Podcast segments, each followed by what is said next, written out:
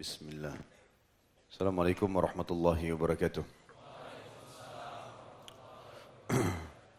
Alhamdulillah. Tidak pernah berhenti kita memuji Sang Pencipta Allah. Yang kita yakin sedang mendengar kita karena dia maha mendengar. Melihat kita karena dia maha melihat. Dan mengetahui segala gerak gerik kehidupan kita karena dia memang maha mengetahui. Dia maha kuat, maha adil, maha bijaksana. Satu-satunya pencipta, pemilik, penguasa, semua yang di langit, semua yang di bumi dan semua yang di kedalaman lautan. Tidak ada sekutu bersamanya dalam setiap kegiatannya. Dan dia maha luas rahmatnya bagi setiap orang yang beriman dan patuh. Serta kembali bertaubat bila melakukan kesalahan. Serta siksanya sangat pedih bagi orang-orang yang kafir dan juga fasik atau terus-menerus dalam keadaan bermaksiat. Dia dengan kemahamurahannya telah menggantungkan segala kebutuhan kita untuk roda kehidupan di muka bumi ini dengan memuji namanya yang diberi julukan kalimat syukur oleh sang pencipta Allah. Maka sangat wajar kalau kita selalu mengatakan Alhamdulillah. Juga kita menyatakan salam hormat kita pada manusia terbaik yang telah membawa kepada kita hukum halal haramnya Allah. Sehingga kita punya panduan hidup, tahu mana boleh, mana tidak boleh. Dan manusia terbaik ini telah disempurnakan akhlaknya, fisiknya, ilmunya, sehingga dia menjadi pemimpin anak Adam, baik di dunia maupun di akhirat, dan penutup para nabi dan rasul. Tidak ada lagi utusan setelahnya. Dan dia telah menyempurnakan amanah yang dipikulkan oleh Allah di atas pundaknya. Oleh karena itu, sampailah agama Islam ini dan kita bisa rasakan kenikmatannya. Sebagai rasa terima kasih kita dan sekaligus patuh kepada Allah, maka sangat wajar kalau kita selalu membacakan salawat dan taslim kepada Nabi besar Muhammad sallallahu alaihi wasallam. Tuh teman-teman sekalian, kita seperti biasa sebulan sekali ini Allah mudahkan dan alhamdulillah sampai hari ini kita sudah masuk ke 29 sahabat dan kita akan bahas insyaallah Jabir bin Abdullah radhiyallahu anhuma dia dengan ayahnya adalah sahabat yang mulia. Dan tentu saja kita berharap Allah subhanahu wa ta'ala menjadikan majlis kita majlis yang ikhlas, majlis yang tulus untuk mencari ilmu. Dan juga semoga Allah menjadikan kita orang-orang yang bisa mengikuti jejak para sahabat ridwanullahi alaihim. Karena memang teman-teman sekalian, membahas masalah sahabat ini, membahas orang yang sudah sukses dalam kehidupan mereka generasi yang telah bertemu langsung dengan utusan Sang Pencipta Allah, melihatnya, berbaur dengannya, mengambil akhlaknya, mengambil ilmu langsung dari lisannya, mencontohi perilakunya, Bahkan ada yang berbaur dengan pernikahan bersama Nabi Shallallahu Alaihi Wasallam dengan menikahkan anak perempuan mereka dengan Nabi Alaihi Salatu Wasallam. Ibnu Mas'ud berkata tentang para sahabat ini, Inna Allah nazara fi qulubil ibad, wa wajada qalbu Muhammadin sallallahu alaihi wasallam khairu qulubil ibad. Allah melihat ke hati semua manusia. Lalu Allah mendapatkan hati yang paling bersih yang paling baik adalah hati Muhammad sallallahu alaihi wasallam. Fastafahu li nafsihi fabta'abtu fabta'athu birisalati maka Allah pun mengutus beliau dengan membawa risalahnya. Nadhara fi qulubil ibad ba'da qalbi Muhammadin fawajada qulubu ashabi khairu qulubil ibad. Lalu Allah pun melihat ke hati-hati hamba setelah hati Nabi Muhammad sallallahu alaihi wasallam maka ia pun mendapatkan hati para sahabatnya adalah hati yang terbaik. Faja'alahum wuzara nabiyhi maka Allah pun menjadikan mereka semua itu para sahabat menjadi menteri-menteri nabinya yuqatiluna ala dinihi. Mereka berperang untuk membela agamanya. Fama ra'al muslimuna hasanan fahuwa indallahi hasan. Maka apa pun yang generasi awal Islam, para sahabat melihatnya baik, Allah pun menilainya baik. Wa ma ra'au sayyi'an fahuwa indallahi sayyi'. Maka yang dipandang buruk oleh mereka para sahabat, Allah pun memandangnya buruk.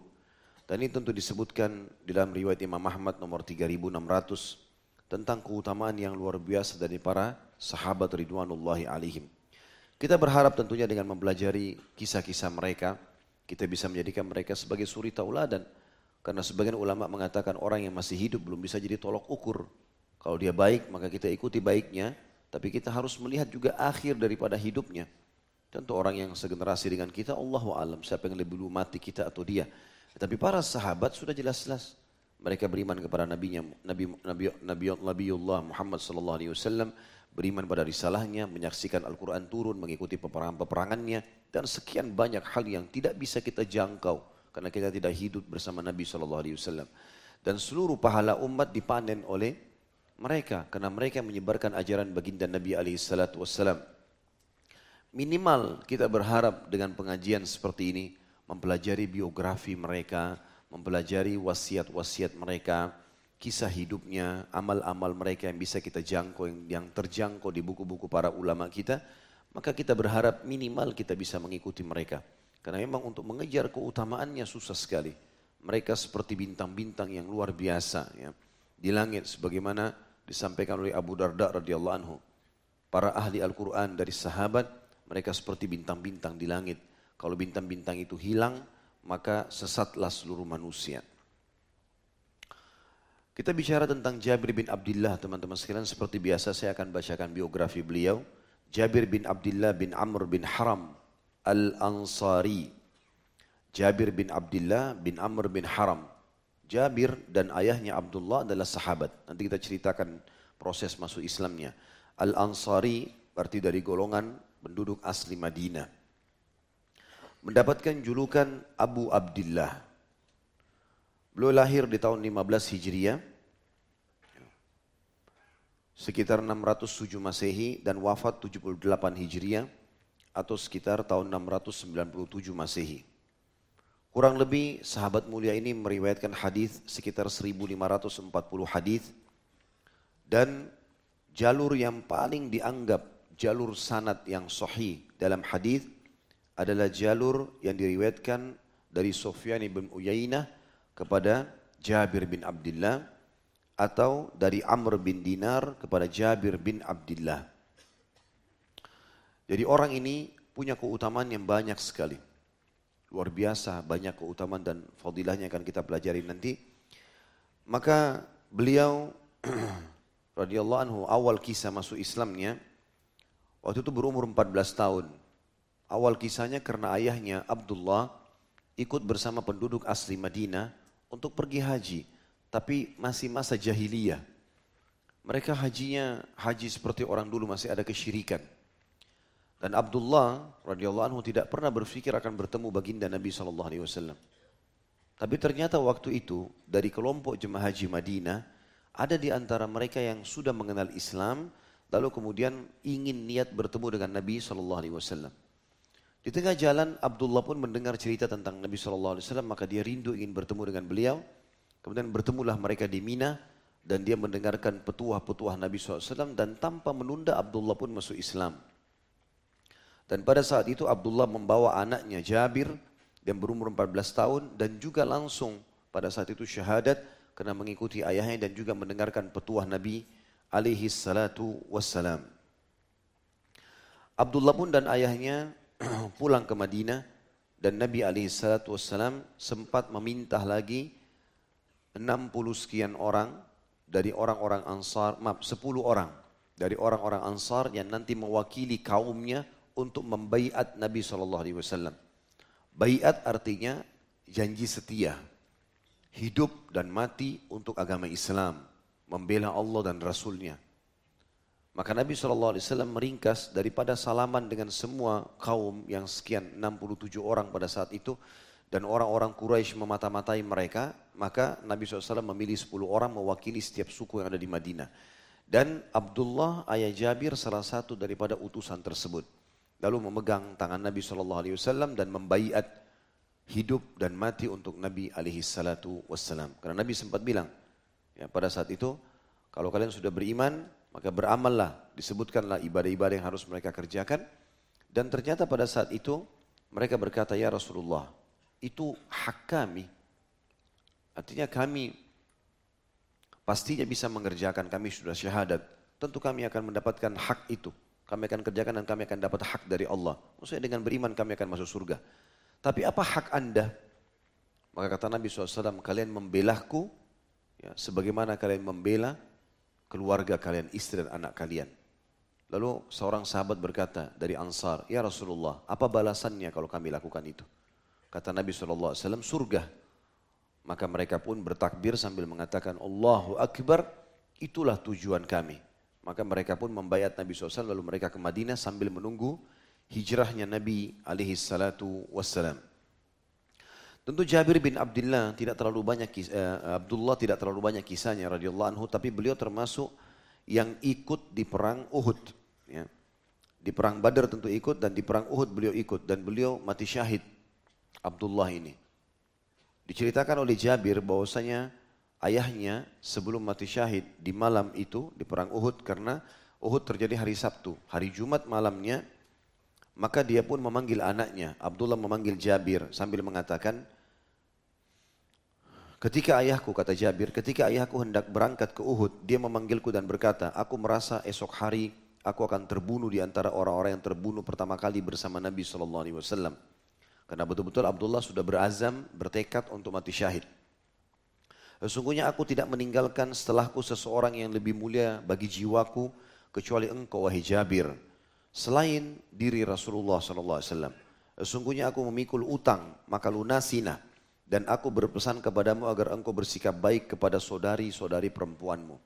Kebetulan Jabir ini satu-satunya anak laki-laki dari Abdullah. Dan Abdullah memiliki 10 orang anak. Sembilannya semua perempuan. Jabir ini termasuk anak laki-laki satu-satunya. Maka wasiat ayahnya, jagalah saudara-saudara perempuanmu. Jabir berkata, keesokan harinya ayahku adalah orang pertama yang terbunuh, mati syahid di perang Uhud.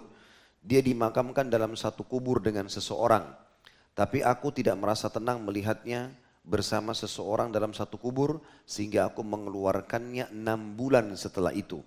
Dan ternyata dia atau jasad ayahku Abdullah masih tetap seperti pada saat aku menguburkannya pertama kali kecuali bagian telingahnya yang sedikit kotor.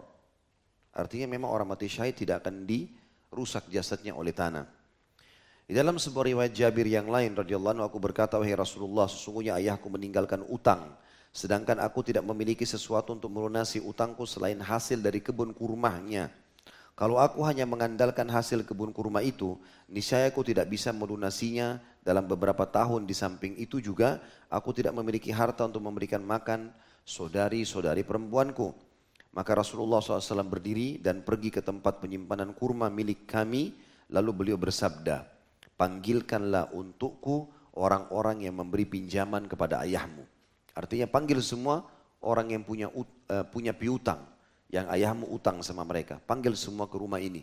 Di rumahnya Jabir dan waktu itu di rumahnya, di, di kebun kurmanya. Dan kebun kurmanya kecil sekali, cuma ada lima enam pohon. Maka Nabi SAW suruh panggil, Jabir berkata, maka aku pun memanggil mereka. Lalu Nabi SAW menakar kurma untuk mereka. Mulailah kurma-kurma itu diturunkan dari lima enam pohon ini. Dibayarlah kepada puluhan orang yang sempat diutangi uang oleh Abdullah radhiyallahu anhu ajma'in. Lalu Nabi SAW sendiri yang menakar kurma itu dan beliau terus menakar, membayar utang-utang Abdullah sampai akhirnya Allah melunasi utang ayahku dari hasil panen tahun tersebut. Lalu aku melongo ke dalam lumpung atau lumbung. Ternyata kurma yang ada di sana seperti sedia kala, tidak berkurang satu butir pun. Dan ini diriwayatkan oleh Ibnu Sa'ad dan Ahmad dan juga disebutkan dalam Sahih Bukhari. Tentu ini menceritakan tentang ayahnya Jabir Abdullah radhiyallahu anhu dan bagaimana mukjizat Nabi sallallahu alaihi wasallam mereka dapatkan.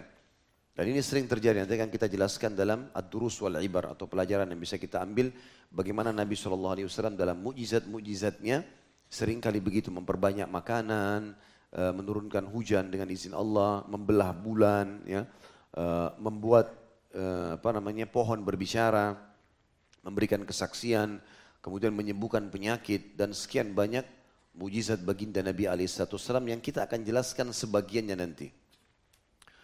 Sahabat yang mulia Jabir bin Abdullah ini adalah termasuk orang yang pertama masuk Islam dan termasuk orang yang diutamakan oleh Nabi SAW karena masuk Islam di umur 14 tahun.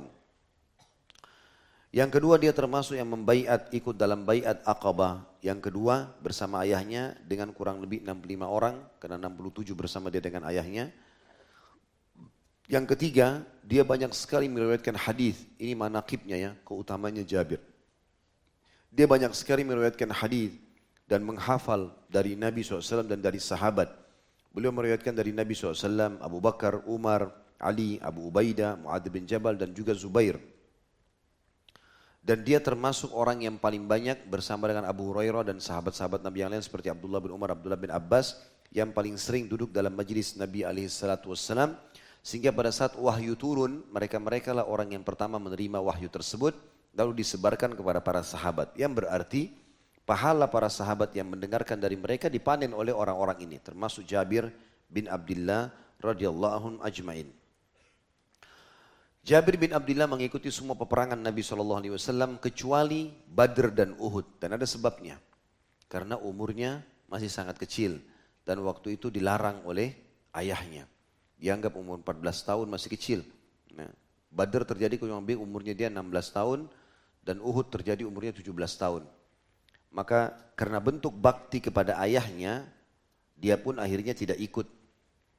Dan dia ditugaskan oleh ayahnya untuk menjaga sembilan orang saudarinya. Jabir bin Abdullah teman-teman sekalian berinteraksi dengan Nabi SAW dengan banyak sekali perilaku-perilaku yang baik, banyak hadis yang diriwayatkan, tapi tentu pada kesempatan ini tidak semua hadisnya yang akan kita sebutkan, tapi ada hal yang luar biasa, di mana beliau mementingkan kebutuhan saudarinya dibandingkan diri dia sendiri. Dengan menikahi seorang janda. Dan nanti kita akan sebutkan insya Allah pada pertemuan sekarang ini ada sebuah hadis yang sering oleh sebagian orang dipotong, tidak diselesaikan. Dan itu riwayat, diriwayatkan oleh Jabir bin Abdullah. Di antara keutamanya adalah dia melebihkan orang lain dari dirinya. Dia tidak menikah dengan gadis yang sebaya dengan dia, tapi dia menikah dengan janda, bahkan janda itu lebih tua umurnya dari dia. Dan hadis itu masyhur sekali, yang kata Nabi SAW di dalam hadis riwayatkan Imam Bukhari nomor 5637, 5367, Jabir berkata radhiyallahu anhu bahwasanya ayahku gugur meninggalkan tujuh atau sembilan anak perempuan. Maka aku menikah dengan seorang janda. Lalu Nabi SAW bertanya kepadaku, apakah engkau telah menikah wahai Jabir? Aku menjawab, iya. Nabi SAW bertanya, bertanya, gadis atau janda? Maka aku berkata, janda. Lalu Nabi SAW mengatakan, mengapa engkau tidak menikah dengan seorang gadis? Engkau bisa bermanja-manja dengannya dan dia bisa bermanja-manja denganmu. Engkau bercanda dengannya dan dia bercanda denganmu. Umumnya orang banyak menyampaikan hadis sampai di sini. Dan menyebutkan tentang keutamaan gadis dari janda. Gitu kan. Jadi hari ini kalau ada yang hadir janda bisa gembira. Karena kita akan sebutkan nanti keutamaan menikahi janda. Jabir sengaja memilih itu dan kita akan sebutkan nanti dalam pelajaran yang kita ambil. Tapi ternyata hadis ini masih berlanjut. Nabi SAW memotivasi memang untuk menikah dengan gadis. Kenapa kau tidak nikah sama gadis? Bisa kau bercanda. Kamu laki-laki yang pertama dikenal. Bisa lebih banyak ya e, bercandanya, bisa lebih banyak bermanja-manjanya. Maka Jabir menjelaskan lanjutan hadisnya. Maka aku menjelaskan, sesungguhnya Abdullah ayahku meninggal dunia dan ia meninggalkan anak-anak perempuan yang cukup banyak, sembilan orang. Aku tidak suka menghadirkan seorang wanita di antara mereka yang sebaya atau tidak punya pengalaman hidup bersama mereka sehingga ya, bisa punya masalah. Ya. Dan aku menikahi seorang wanita janda agar bisa mengurusi mereka dan memperbaiki keadaan mereka. Maka Nabi SAW bersabda, Semoga Allah memberkahimu atau melimpahkan kebaikan kepadamu. Sampai sini tutup penutupan hadis. Jadi sebenarnya hadis ini berlanjut. Sehingga banyaknya syubhat yang orang mengatakan jangan nikah sama janda karena bekasnya orang lah, ya. Karena apalah syubhatnya, ini perlu diluruskan secara hukum syar'i. Kalau dia nikah sama gadis, alhamdulillah nikah sama janda juga adalah tidak ada yang aib. Karena Nabi SAW nikah pertama waktu beliau bujang sama Khadijah janda. Bahkan janda Nabi SAW itu adalah suami yang ketiga. Sebelumnya Khadijah pernah dua, dua, dua orang suami yang meninggal. Kemudian semua istri Nabi SAW dari yang sebelas ya, itu janda kecuali Aisyah radhiyallahu anha. Kemudian juga banyak sekali hal-hal yang nanti kita akan sebutkan dari masalah itu yang perlu difahami dan diluruskan secara hukum syar'i. Tentu ini hanya untuk menjelaskan hukum syar'i saja karena diambil dari perilaku Jabir. Dalam riwayat lain, Kata Nabi SAW, riwayat yang lain tentunya, di sini di buku kita tidak dituliskan, kalau Nabi SAW bersabda kepada Jabir, betul yang kamu lakukan. Ya, betul yang kamu lakukan dan itu perbuatan yang diberkahi oleh Allah. Artinya perbuatan kamu menikahi janda sehingga ber, e, memberikan waktu peluang untuk dia bisa mengurus adik-adikmu perempuan dan itu tentu karena sudah punya pengalaman hidup itu sudah tepat dan Allah Subhanahu wa taala berkahi. Itu di antara manakibnya. Jadi yang pertama dia pertama masuk Islam dari orang Ansar, dia ikut dalam bayat yang kedua, yang ketiga dia termasuk menghafal banyak riwayat dan banyak hadis dari majelis Nabi SAW. Yang keempat dia mengikuti semua peperangan Nabi SAW kecuali Uhud dan Badar dan sudah kita jelaskan karena ayahnya melarangnya dan bentuk bakti maka dia patuh. Kemudian yang kelima, ya, bagaimana dia menikah dan mendahulukan ya, saudarinya Tadinya dia bisa menikah sama perawan tapi dia pilih janda karena memang dia pengen bisa membantu dan mengurusi adik-adiknya. Kemudian yang keenam, bagaimana mukjizat Nabi SAW terjadi padanya. Tadi, yang pada saat dia mau bayar utang ayahnya dan tidak bisa, gitu kan? Dia tidak mampu karena kalaupun hasil kebun kurma yang cuma 5-6 pohon tadi diturunkan, maka untuk bayar utang bertahun-tahun tidak selesai. Dan kalaupun uh, dia bayar juga sebagian tidak akan bisa memberikan makan saudari-saudarinya. Maka Nabi SAW datang kemudian menyuruh menurunkan semua kurma yang ada, ditaruh di dalam sebuah lumbung, tempat, wadah, kemudian Nabi SAW mulai menakarnya, mengambil, mengeluarkan. Sampai akhirnya selesai semua utang Abdullah radhiyallahu anhu dan lumbung tersebut tetap penuh. Kemudian yang keenam teman-teman sekalian adalah tadi keutamaannya bagaimana dia saking baktinya sama ayahnya. Dia tidak ingin kalau ayahnya satu kuburan dengan orang lain maka dia pun membongkar jenazah ayahnya ya enam bulan setelah itu.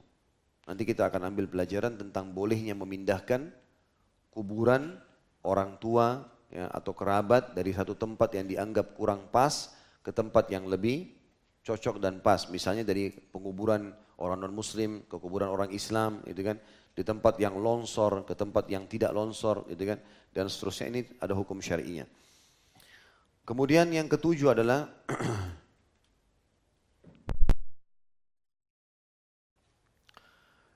termasuk yang masuk dalam manakibnya atau keutamaan Jabir bin Abdullah radhiyallahu anhu adalah sering kali dia melihat dan menjadi penyebab mukjizat Nabi Muhammad SAW.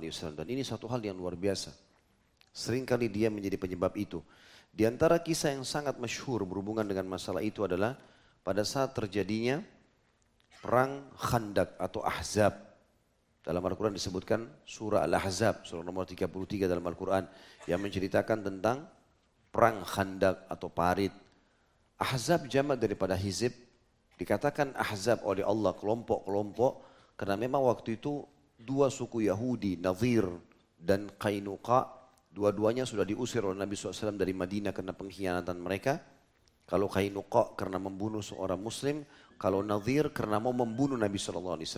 Lalu mereka tinggal di Khaybar. Maka kedua suku ini berkoalisi untuk mengajak seluruh suku-suku Arab yang belum masuk Islam dengan uh, untuk untuk menyerang Madinah dengan janji membagikan seluruh Madinah kepada suku-suku tersebut. Lalu kemudian mengajak Quraisy sebagai pemimpin dan Quraisy termasuk pasukan yang paling besar menyumbang pasukan waktu itu 4.000 orang. Terkumpullah 10.000 orang. Termasuk dengan pasukan Yahudi. Kemudian mereka mengepung pada saat itu Khandak. Tentu sebelum mereka pasukan Ahzab datang, Nabi SAW bermusyawarah dengan para sahabat. Ini musuh sudah mau datang. Ada berita dari wahyu musuh akan datang. Kira-kira kita bagaimana menghadapinya? Kita keluar hadapin. Kita biarkan mereka masuk Madinah lalu kita serang dari atas-atas rumah kita. Maka sahabat-sahabat semua khilaf di antara mereka apakah kita keluar atau enggak sampai Salman Al-Farisi radhiyallahu mengatakan ya Rasulullah, kami di negeri Persia kalau kepepet sekali, musuh kuat, kita lemah seperti kondisi kita sekarang 10 ribu orang, sementara muslimin yang siap perang di Madinah cuma 1000 orang. Ya, 1.400 orang. Maaf, 1.000 orang pasnya waktu itu di Khandak. Maka kami dulu menggali parit di sekitar kota kami sehingga tidak bisa musuh masuk. Maka Nabi SAW mengatakan ide yang bagus. Lalu mulailah baginda Nabi SAW membagi-bagi uh, sahabat setiap 10 orang menggali sekian meter kali sekian meter. Dan tidak ada yang boleh pulang ke rumah mereka sampai Nabi SAW izinkan. Semua laki-laki wajib nginap di situ. Dan khandak ini di pintu gerbangnya Madinah. Jadi pas pintu gerbang Madinah itu adalah khandak. Jadi mereka tidak bisa mendekati tembok Madinah untuk naik karena adanya lubang parit itu. Ringkas cerita tentunya, pada saat itu para sahabat berusaha bekerja dan banyak mujizat Nabi SAW yang terlihat. Di antaranya Nabi SAW sendiri ikut partisipasi di situ. Kemudian para sahabat, eh, pernah ada sahabat yang memecahkan batu. Mereka tidak mampu karena kerasnya. Lalu Nabi SAW dipanggil, Nabi datang, lalu Nabi SAW memukul batu tersebut sambil mengatakan Allahu Akbar, keluar cahaya yang terang. Lalu beliau pukul yang kedua, cahaya lagi keluar. Pukul yang ketiga, cahaya keluar, lalu pecahlah batu tersebut. Yang tadinya sahabat berapa orang memukulnya nggak bisa. Lalu kata para sahabatnya Rasulullah, kami mendengar tadi anda setiap memukul batu tersebut bertakbir dan kami melihat cahaya. Kata Nabi SAW, apakah kalian melihat cahaya itu? Mereka bilang iya. Kata Nabi SAW, sungguh di pukulan pertama aku diperlihatkan kalau umatku kerajaannya akan mencapai Jazirah Arab. Yang pukulan kedua akan mencapai sekian seluruh dunia. Kemudian diberikan kerajaan-kerajaan dunia yang ketiga, seluruh harta ya, dunia ini ada di tangan umatku. Ya, dan seterusnya. Orang-orang munafik sempat mengatakan, Muhammad ini sudah dalam kondisi kepepet, nggak ada kekuatan, pasukan musuh sudah besar, masih bisa menjanji-janjikan yang dusta. Mereka terus menyebarkan isu yang menyakiti Nabi wassalam. Tapi Nabi tidak pedulikan mereka dan ini tradisi atau salah satu hal yang harus difahami setiap muslim. Kalau menghadapi orang munafik, orang yang benci Islam, walaupun berkodok Islam, tidak usah terlalu dipedulikan kata-katanya. Tapi kalau sudah berbahaya bagi umat, maka kita luruskan. Kalau sifatnya enggak, maka umat pun bisa memilih sebenarnya. Waktu itu, saking lamahnya diparit, menggali, tidak ada sahabat yang bekerja di kebun. Dan waktu itu kehidupan mereka dari kebun. Mereka harus pergi kebun kurma, mereka petik baru makan kurma. Tidak ada yang lain pendapatan mereka. Mayoritasnya seperti itu. Karena seribu orang ini semua wajib tinggal di parit, mereka berkemah di situ, maka tidak ada makanan. Ada dua orang sahabat yang datang kepada Nabi SAW dan berkata, Ya Rasulullah, kami lapar sekali.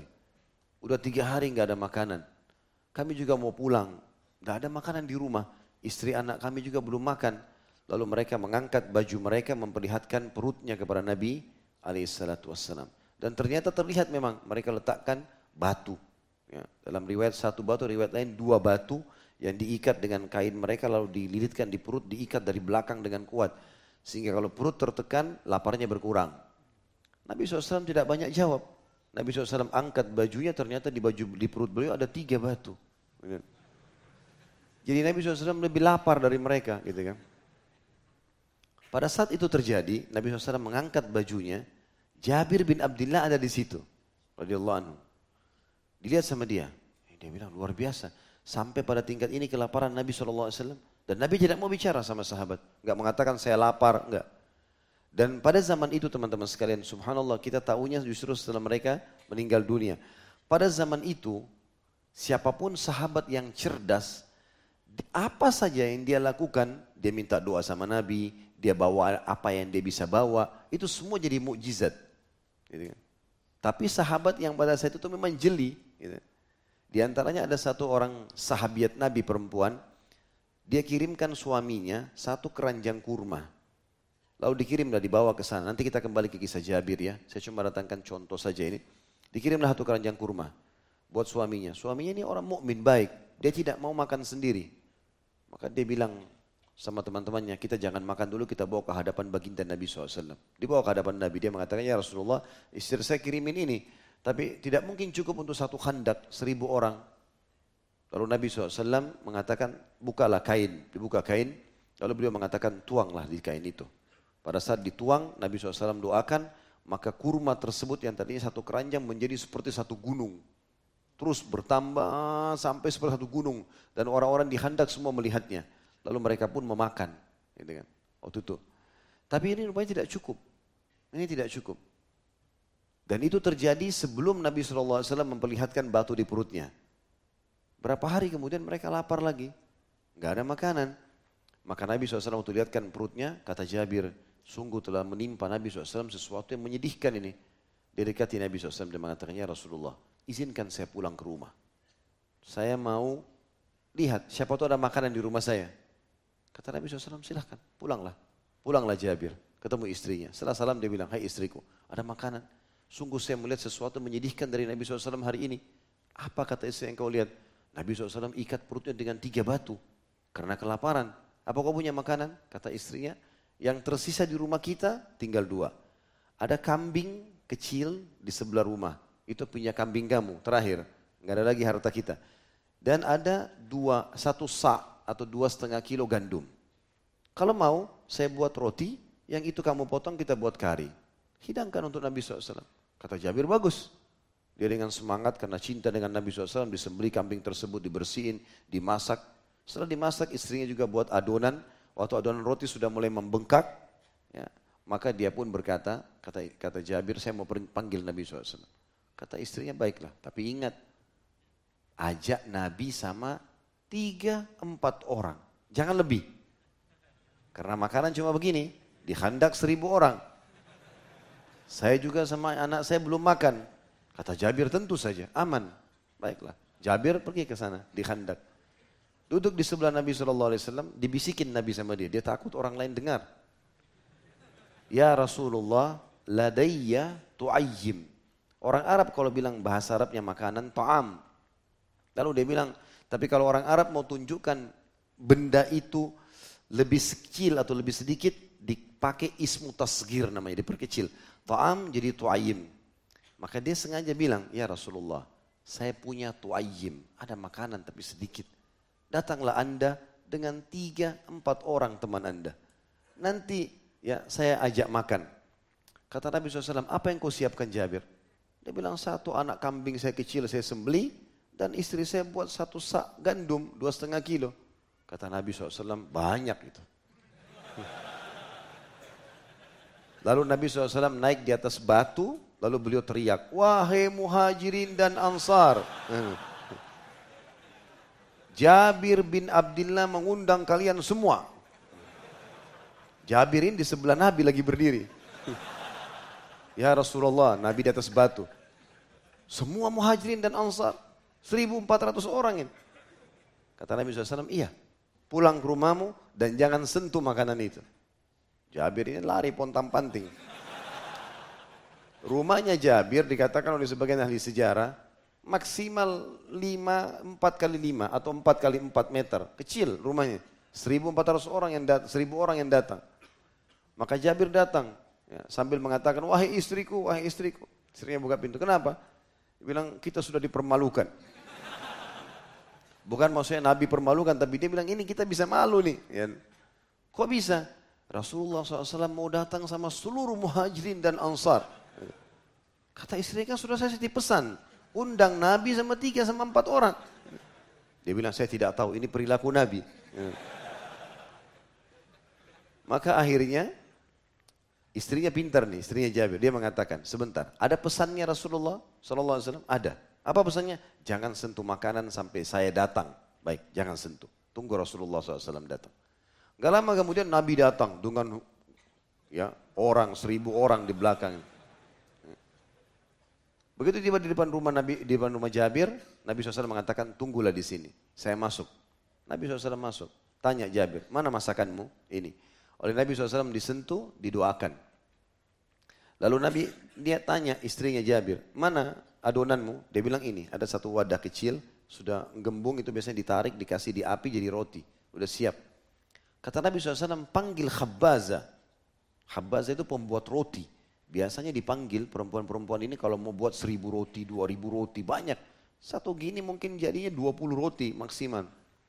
Kata istri Jabir, ya Rasulullah, saya aja buat satu wadah. Kata Nabi tidak, panggil khabbaza. Panggil semua wanita yang kau kenal di Madinah yang ahli buat roti. Maka istri Jabir keluar panggil. Semua pembuat roti Madinah dipanggil oleh Rasulullah SAW.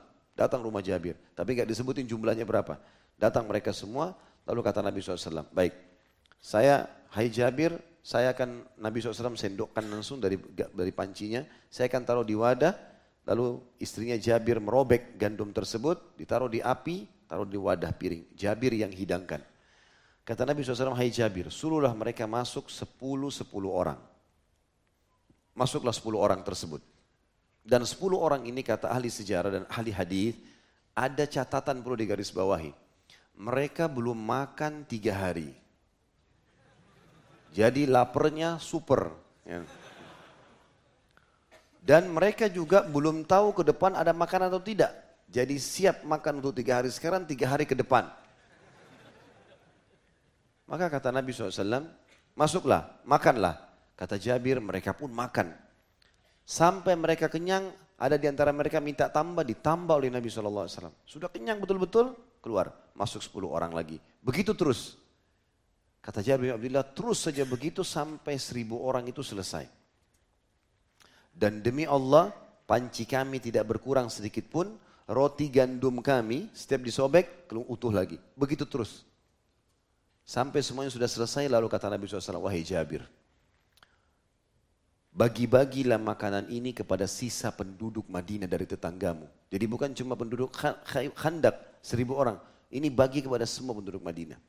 Bagi semua kepada mereka karena manusia telah tertimpa kelaparan. Lalu kemudian Jabir pun mengatakan kami membagi-bagikannya sampai selesai semuanya. Itu pun panci kami masih utuh, gandum kami masih utuh. Sampai akhirnya aku dan istriku memakan sisa makanan tersebut. Baru kemudian habis. Dan ini teman-teman sekalian adalah kisah yang paling masyhur dari Jabir bin Abdullah terkenal dengan mendapatkan mujizat keberkahan makanan Nabi alaihi salatu wassalam. Tentu teman-teman sekalian nanti akan saya jelaskan beberapa uh, contoh-contoh mujizat Nabi SAW, tapi nanti kita pelajari di Ad-Durus wal Ibar itu insya Allah. Tapi ini masuk dalam manakibnya atau keutamaannya Jabir. Karena dia akhirnya menjadi penyebab datangnya mujizat tersebut dan juga dia panen pahala memberikan makan satu Madinah. Kan gitu dan juga menjadikan pelajaran ilmu, menguatkan iman para sahabat dengan adanya itu jadi mereka lebih kuat untuk jihad.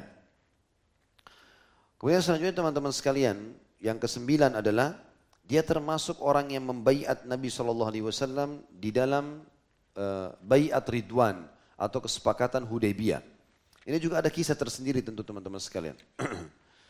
Kisahnya adalah Nabi Shallallahu Alaihi Wasallam setelah perang Ahzab selesai tadi, 43 hari orang Quraisy dan orang-orang kafir mengepung Madinah mereka tidak bisa dan malam harinya Allah SWT mengutus angin yang kencang dingin membongkar kemah-kemah mereka dan kendi-kendi mereka sehingga tidak tertinggal satupun.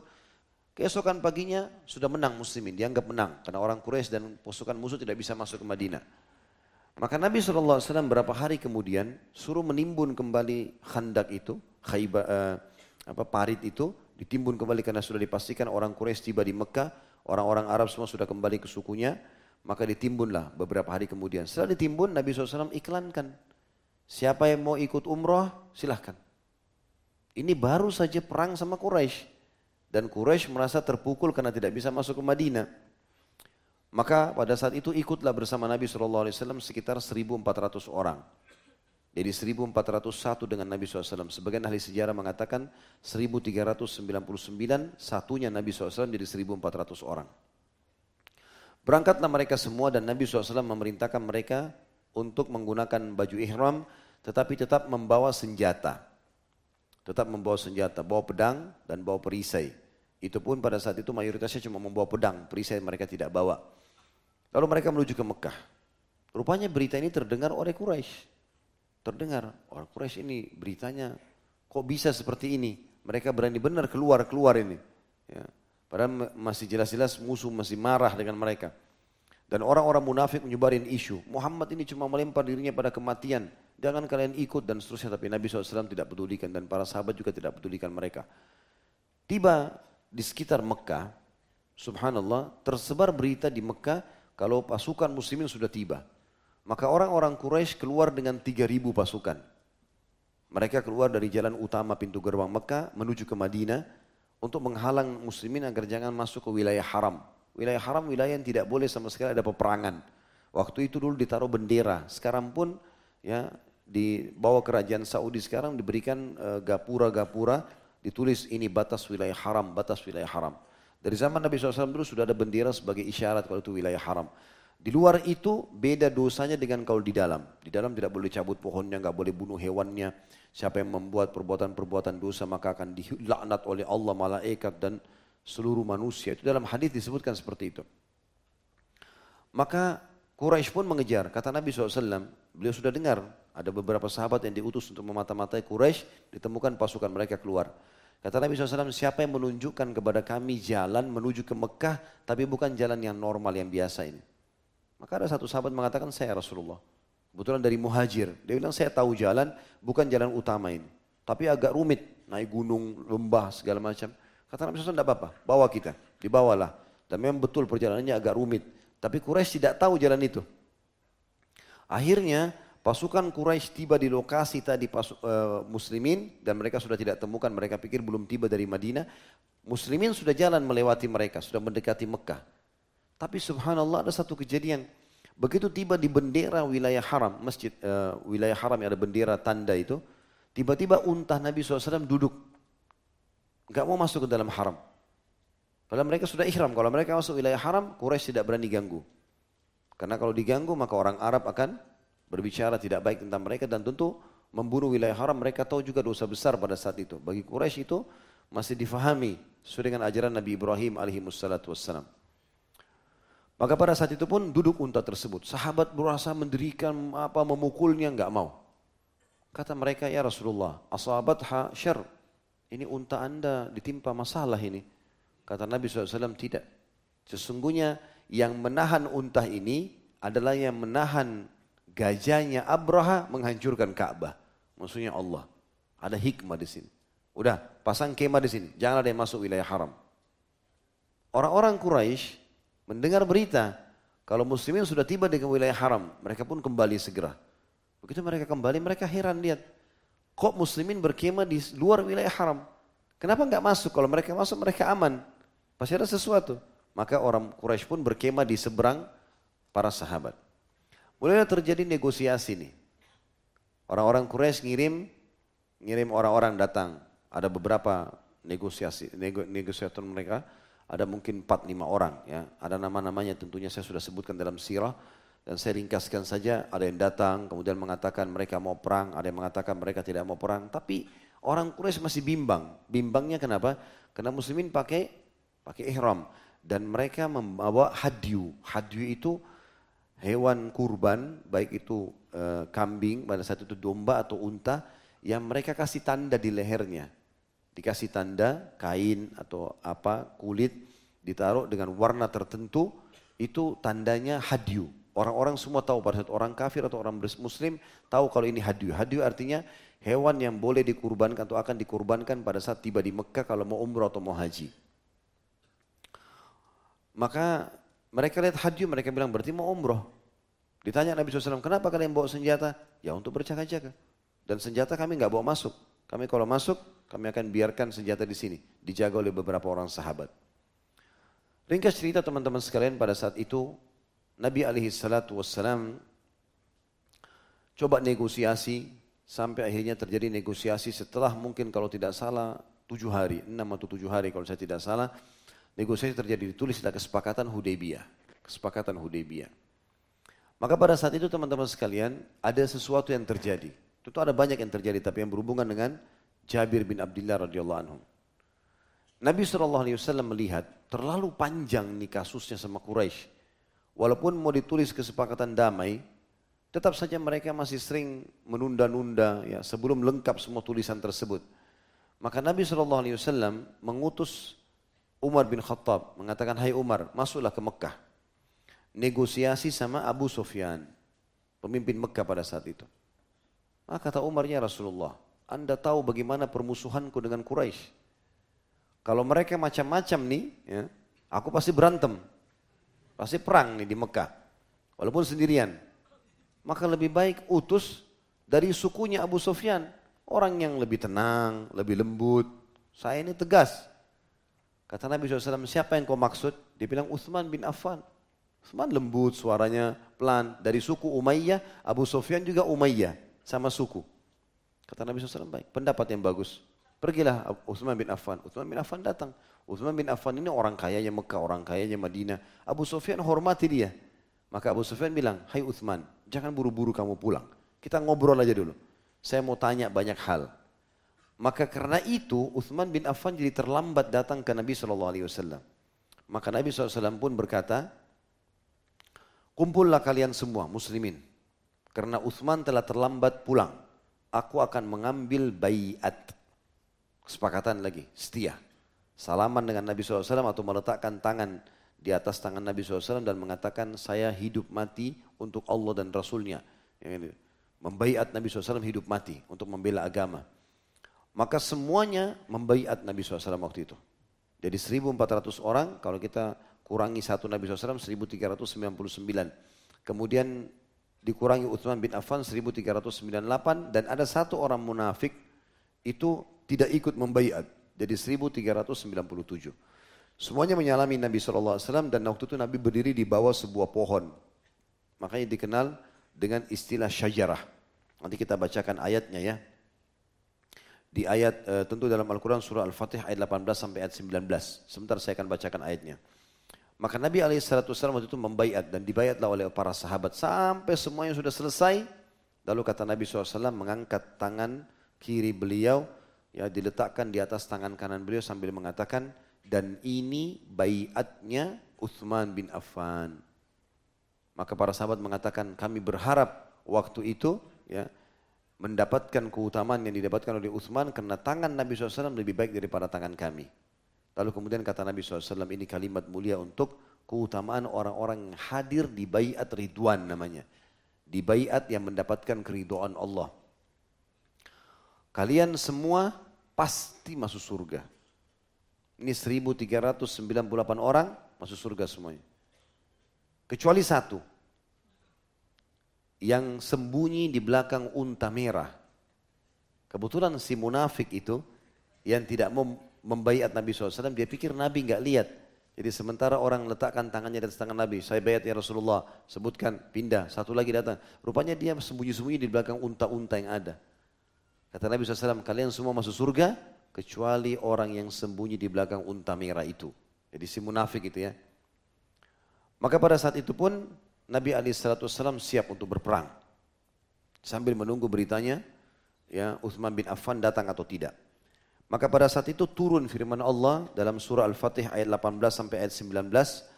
A'udzu billahi minasyaitonir rajim. Laqad radiyallahu 'anil mu'minina idh yubayyi'unaka tahta asy-syajarati fa'alima ma fi qulubihim. Fa'alima ma fi qulubihim fa'anzala as-sakinata 'alaihim wa 'atsabahum fathan qariba. Wa maghanim katsiratan ya'khudunaha wa kana Allahu 'azizan hakima. Sungguh Allah telah meridhai orang-orang mukmin ketika mereka berjanji setia kepada Hai Muhammad di bawah pohon. Tadi bayat ridwan itu. Dia Allah mengetahui apa yang ada dalam hati mereka dan dia Allah memberikan ketenangan atas mereka dan memberi balasan dengan kemenangan yang dekat dan harta rampasan yang banyak yang akan mereka peroleh dan Allah Maha Perkasa lagi Maha Bijaksana. Maksudnya mereka akan dapat kemenangan yang dekat setelah kesepakatan Hudaybiyah Waktu itu di antara poin-poinnya tidak boleh ada peperangan antara muslimin dengan orang Quraisy 10 tahun. Maka karena ini terjadi, keamanan ini 10 tahun tidak boleh saling serang menyerang, maka Nabi SAW setelah dari situ menyerang Khaybar dan berhasil menaklukkannya pada saat itu.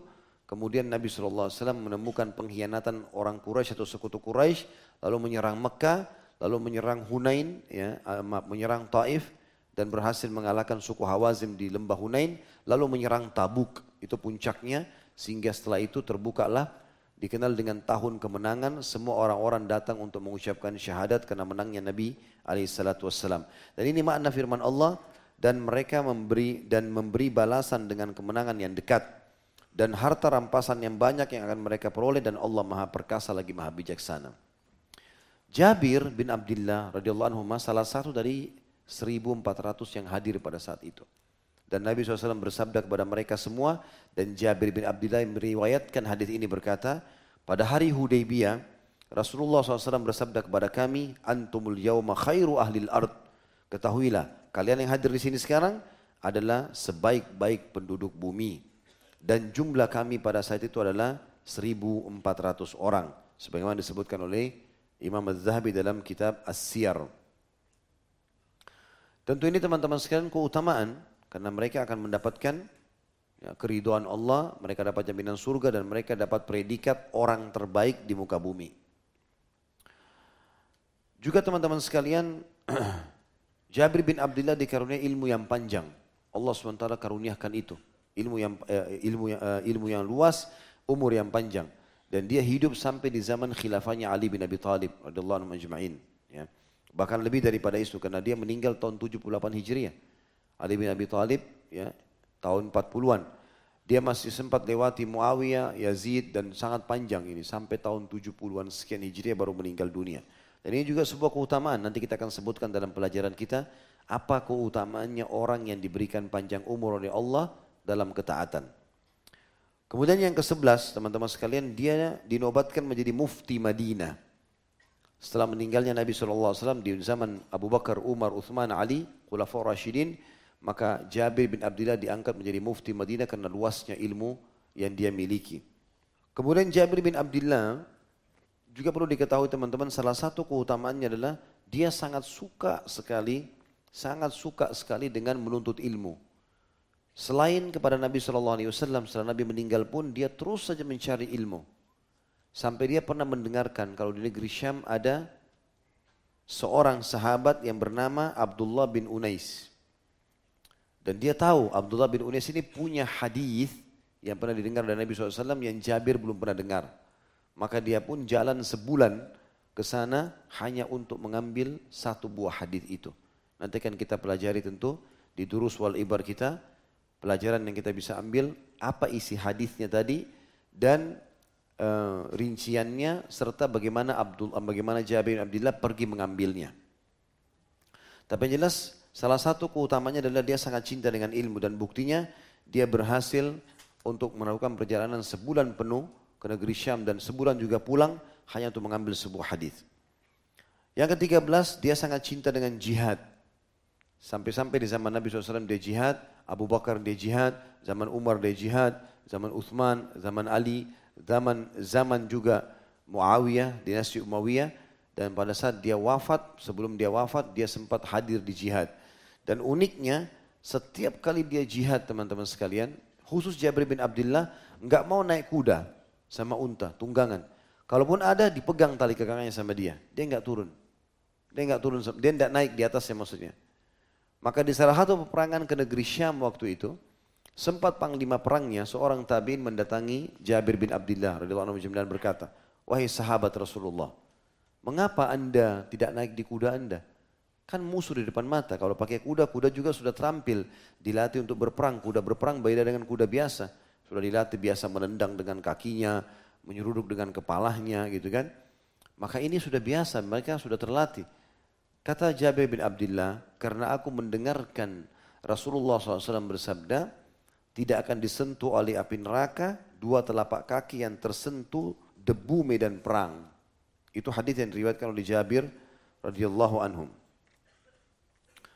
Ada dua buah riwayat. Riwayat yang pertama adalah Jabir berkata, "Manikbarat qadamahu fi sabilillah harramahullahu 'alan nar." Barang siapa yang kedua kakinya tersentuh debu medan perang, niscaya Allah akan mengharamkan neraka atasnya. Dalam riwayat lain Jabir juga berkata, Makbarat kadamahu fi sabilillahi harramahullahu ala nar. Barang siapa yang kedua telapak kakinya disentuh debu medan perang, maka Allah akan mengharamkan baginya api neraka. Kebetulan pemimpin perang ini pada saat lagi lawan Romawi, namanya Malik rahimahullah, dia mendengar itu. Lalu dia berkata, baiklah wahai sahabat Rasulullah. Lalu kemudian Malik sengaja maju ke depan dari belakang sambil bertakbir. Allahu Akbar, Allahu Akbar. Tujuannya supaya pasukannya dengar apa yang dia mau ucapkan. Begitu dia tiba di depan, Jabir bin Abdullah ada di belakang pasukan. Maka Malik teriak mengatakan, wahai Abu Abdullah. Mereka tahu Abu Abdullah maksudnya adalah Jabir bin Abdullah. Semua pasukan balik ke belakang. Jabir bin Abdullah di belakang. Kenapa anda tidak naik ke kuda anda? Maka Jabir pun mengatakan, aku memahami maksudnya Malik. Supaya aku menyampaikan hadis itu kepada pasukan. Gitu kan. Maka aku pun mengatakan, aku telah mendengarkan Rasulullah SAW bersabda, siapa pun yang telapak kakinya tersentuh debu medan perang saja. Sekali aja injakan kaki, kena debu yang penting dia meninggal dalam keadaan Islam, Allah akan haramkan baginya api neraka. Maka gara-gara itu teman-teman sekalian seluruh pasukan muslimin turun dari kudanya. Karena mengikuti Jabir bin Abdullah radhiyallahu anhu ajma'in. Lalu kemudian mereka berperang dan musuh Romawi sungguh sempat kelabakan dan dikalahkan oleh mereka. Karena mereka bingung, kok ada orang perang, musuh di depan, kuda dipegang tali kakaknya sambil pegang pedang. Kan tidak bisa. Bagaimana caranya melawan gitu ya. Tapi seperti itu modelnya. Semuanya begitu. Kuda juga nggak mungkin dilepasin. Karena kuda pasti dibutuhin gitu kan. Maka seperti itu. Dan akhirnya Allah SWT berikan kemenangan. Ini di antara yang dinukil salah satu pengalaman beliau dalam kancah jihad. Baik kita sekarang masuk teman-teman ke inti bahasan setelah, tentu semua ini inti bahasan ya. Tapi setelah kita sebutkan manakibnya, beliau secara garis besar ya tentang biografi beliau. Dan itu sudah saya jelaskan juga tadi beliau meninggal di tahun 8, eh, 78 Hijriah. Eh, pada saat itu usianya mendekati 93 tahun. Ya atau 90 tahun dalam beberapa riwayat dikatakan dan penglihatannya juga sudah kabur ya.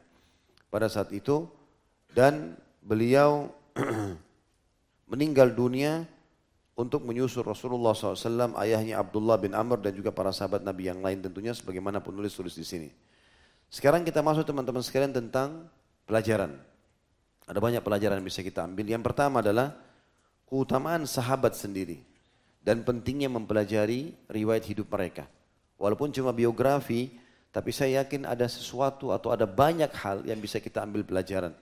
Bagaimana kehidupan dia yang ringkas yang kita dengarkan semua tadi ini, tanpa melihat secara langsung pun kita sudah bisa mengambil kesimpulan-kesimpulan positif dari hidup beliau. Yang kedua, pentingnya untuk membiasakan keturunan belajar Islam dari dini. Karena Abdullah, ayahnya Jabir, mengajak Jabir bin Abdullah masuk Islam di umur 14 tahun. Ya, kalau kita mungkin 14 tahun ini sekitar kelas 2 SMP. Diajak masuk Islam. Dan Jabir bin Abdullah semenjak itu sudah mengabdi kepada Nabi SAW. Dan ini sangat bagus. Makanya jangan tunda-tunda. Banyak orang tua subhanallah. Kenapa anaknya belum pakai jilbab? Nanti aja. Karena masih SD. Nanti aja. Masih SMP. Kenapa ini SMP dibiarin bebas-bebas sama teman-temannya? Biarin dia nikmati masa mudahnya. Menikmati dalam kemaksiatan. Ya, ini keliru. Kalau menikmati dalam majelis ilmu, menghadiri uh, apalah jihad, ibadah yang lain ya, hadir ke masjid itu bagus. Tapi ini enggak. Dianggap saatnya untuk itu. Bahkan dianggap belum merasakan masa muda kalau tidak merokok, kalau tidak mabuk-mabukan, kalau tidak hamil di luar nikah, kalau enggak coret-coret bajunya pada saat lulus atau tidak lulus. Maka itu semua itu ngacoin jalanan, ribut-ribut, seakan-akan orang yang tidak terdidik padahal baru tamat sekolah. Maka itu semua yang terjadi. Ya, tawuran-tawuran yang sering terjadi. Semua ini kena jauhnya dari agama. Gitu kan. Dan kita temukan anak-anak di pesantren, justru tenang, aman. Ya, gitu. Kita temukan mungkin ada satu dua orang yang nakal, tapi yang lainnya Masya Allah, sholat di masjid, ibadah, ya, pulang juga bakti sama orang tuanya. Maka Beda sekali orang yang belajar dari awal agama itu. Maka biasakan teman-teman sekalian, kalau kita dulu terlambat belajar, anak-anak kita jangan terlambat belajar. Dari kecil. Saya biasakan anak-anak saya dari kecil, mereka biasa ngomong, sudah sudah biasa mengucapkan kalimat Allah. Allah larang, Allah bolehkan, Allah suruh nak. Ya. Awas Allah marah. Saya nggak bilang saya marah, saya bilang Allah marah. Orang kalau bohong Allah marah. Allah kalau tidak sholat Allah marah. Jadi kita hubungkan dia dengan Tuhannya. Dan bahasa ini saya dengar dari anak saya sendiri. Kalau dia bicara sama adiknya walaupun dia masih umur 4 tahun, 5 tahun. Pasti dia bilang gitu. Gak boleh loh nanti Allah marah. Gitu. Jadi dia ingatkan adiknya apa yang kita ucapkan. Itu sangat baik. Kalau saya kasih sesuatu, kalau saya minta tolong, dia kasih, saya bilang jazakallahu khairan. Saya ingatkan anak saya atau perempuan jazakillahu khairan. Halo mereka pun saya kasih, begitu saya kasih, mereka mau tarik barang, saya tahan dulu. Bilang apa nak? Jazakallahu khairan. Baik, sudah terbiasa. Saya dulu waktu kecil belum tahu kalimat jazakallahu khairan. Saya mungkin tahunya pada saat saya sekolah di Madinah sudah SMA. Tapi sebelumnya saya belum tahu gitu kan. Nah, ini luar biasa baik kita didikan mereka dari awal. Dan bagaimana bagaimana jadinya pada saat nanti mereka dewasa. Kalau mereka sudah terbiasa dengan itu ya. Sangat baik. Teman-teman juga ajak anak-anaknya ke majelis ilmu. Ya. Biasakan mereka dengar ilmu. Saya berterima kasih dan bersyukur melihat beberapa ikhwah yang Masya Allah ada bawa anak-anaknya dan anak-anaknya itu bahkan serius sekali. Menulis apa yang saya bilang, duduk di depan, bertanya.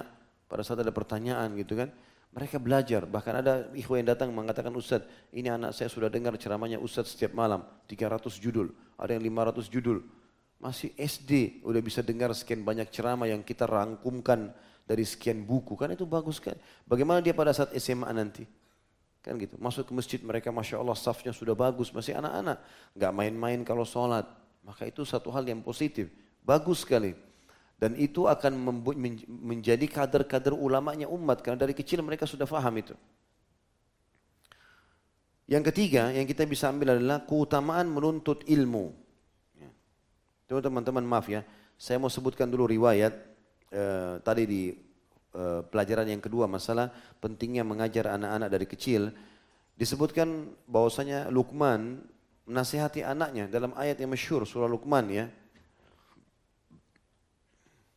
Bagaimana dia menasihati anaknya agar tidak boleh berbuat syirik, tidak boleh sombong, tidak boleh begini. Jadi wasiat. Sebagian ulama tafsir mengatakan anaknya Luqman masih di bawah 10 tahun waktu dinasihatin. Jadi diingatkan tentang tidak boleh syirik dan seterusnya. Dan turun surah Luqman memberikan nasihat yang luar biasa. Kemudian Nabi SAW juga bersabda, Muru awladakum bis salatihum abna'us sab'a sinin, wadribuhum alaiha wahum abna'ul ashir, wa farriku bainahum fil madaji' Hadis Hasan riwayat Abu Daud. Kata Nabi SAW, perintahkan anak kalian sholat sementara mereka umur tujuh tahun. Dan pukullah mereka di umur sepuluh tahun serta pisahkan mereka di ranjang. Hadis yang sudah masyhur. Artinya tujuh tahun saja harus diajak sholat. Sebelumnya kita boleh saja aja, tapi tujuh tahun ini harus ada penekanan. Juga doa yang sudah masyhur dalam Al-Quran, kita disuruh untuk memperbaiki keturunan kita. Artinya supaya mereka dari dini sudah belajar agama, sudah kenal Tuhannya Allah dan sudah takut padanya dan patuh padanya. Di antaranya adalah doa yang masyhur, Rabbana hablana min azwajina wa dhurriyyatina. Qurrata ayun waj'alna muttaqina imama. Kalimat dhurriyyatina. Ya Allah jadikanlah istri-istri kami dan keturunan kami sebagai penghibur mata kami dan jadikanlah kami pemimpin orang-orang beriman. Juga dalam ayat yang lain doa yang masyhur, Rabbi auzi'ni an ashkura ni'mataka allati an'amta alayya wa ala walidayya wa an a'mala salihan tardah. Lanjutannya wa aslih li fi dzurriyyati. Ada kata-kata dzurriyyati, keturunanku. Inni tubtu ilaika wa inni minal muslimin. Yang artinya Ya Allah mudahkanlah aku agar selalu bersyukur kepadamu atas nikmat yang kau limpahkan kepadaku dan kepada kedua orang tuaku dan mudahkanlah aku agar selalu beramal soleh kepadamu ya, dan perbaikilah keturunanku. Sesungguhnya aku telah taubat atas semua dosaku dan juga ya, aku termasuk ya, orang-orang ya, yang telah masuk Islam atau menyerahkan diri. Juga Nabi SAW bersabda, Kullu mauludin yuladu alal fitrah semua jiwa lahir dalam keadaan fitrah. Fa'abawahu yuhawidanihi au yunassiranihi au yumajjisani. Nanti kedua orang tuanya menjadikan Yahudi kalau orang tuanya Yahudi, Nasrani kalau orang tuanya Nasrani atau Majusi kalau orang tuanya Majusi. Gitu ya. Jadi nanti anak-anak itu seperti lembaran putih yang bisa digambar dan dilukis orang tuanya. Salah dia menggambarnya maka salah semuanya. Benar dia menggambarnya maka benar dia uh, membangunnya. Yang ketiga, Keutamaan keutamaan menuntut ilmu dan bagaimana seseorang serius dalam menuntut ilmu itu serta berusaha mencari dan mengamalkannya. Ini kita akan kisahkan kisahnya Abdullah uh, Jabir bin Abdullah radhiyallahu anhu disebutkan dalam riwayat Jabir berkata, aku mendengar ada sebuah hadis pada seorang sahabat Rasulullah SAW, laki-laki tersebut mendengar langsung dari beliau. Maka aku membeli seekor unta, lalu aku mempersiapkan diri untuk melakukan perjalanan. Aku berangkat kepadanya selama satu bulan hingga aku tiba di negeri Syam. Ternyata orang itu adalah Abdullah bin Unais. Maka aku bertanya kepadanya atau berkata kepada penjaga pintu. Katakan padanya kalau Jabir sedang menunggu di depan pintu. Maka dia pun bertanya, Jabir bin Abdullah? Maka aku menjawab, iya. Lalu Abdullah bin Unais keluar dan merangkulku. Aku berkata, sebuah hadis Aku mendengarnya ada padamu. Engkau mendengarnya dari Rasulullah sallallahu alaihi wasallam.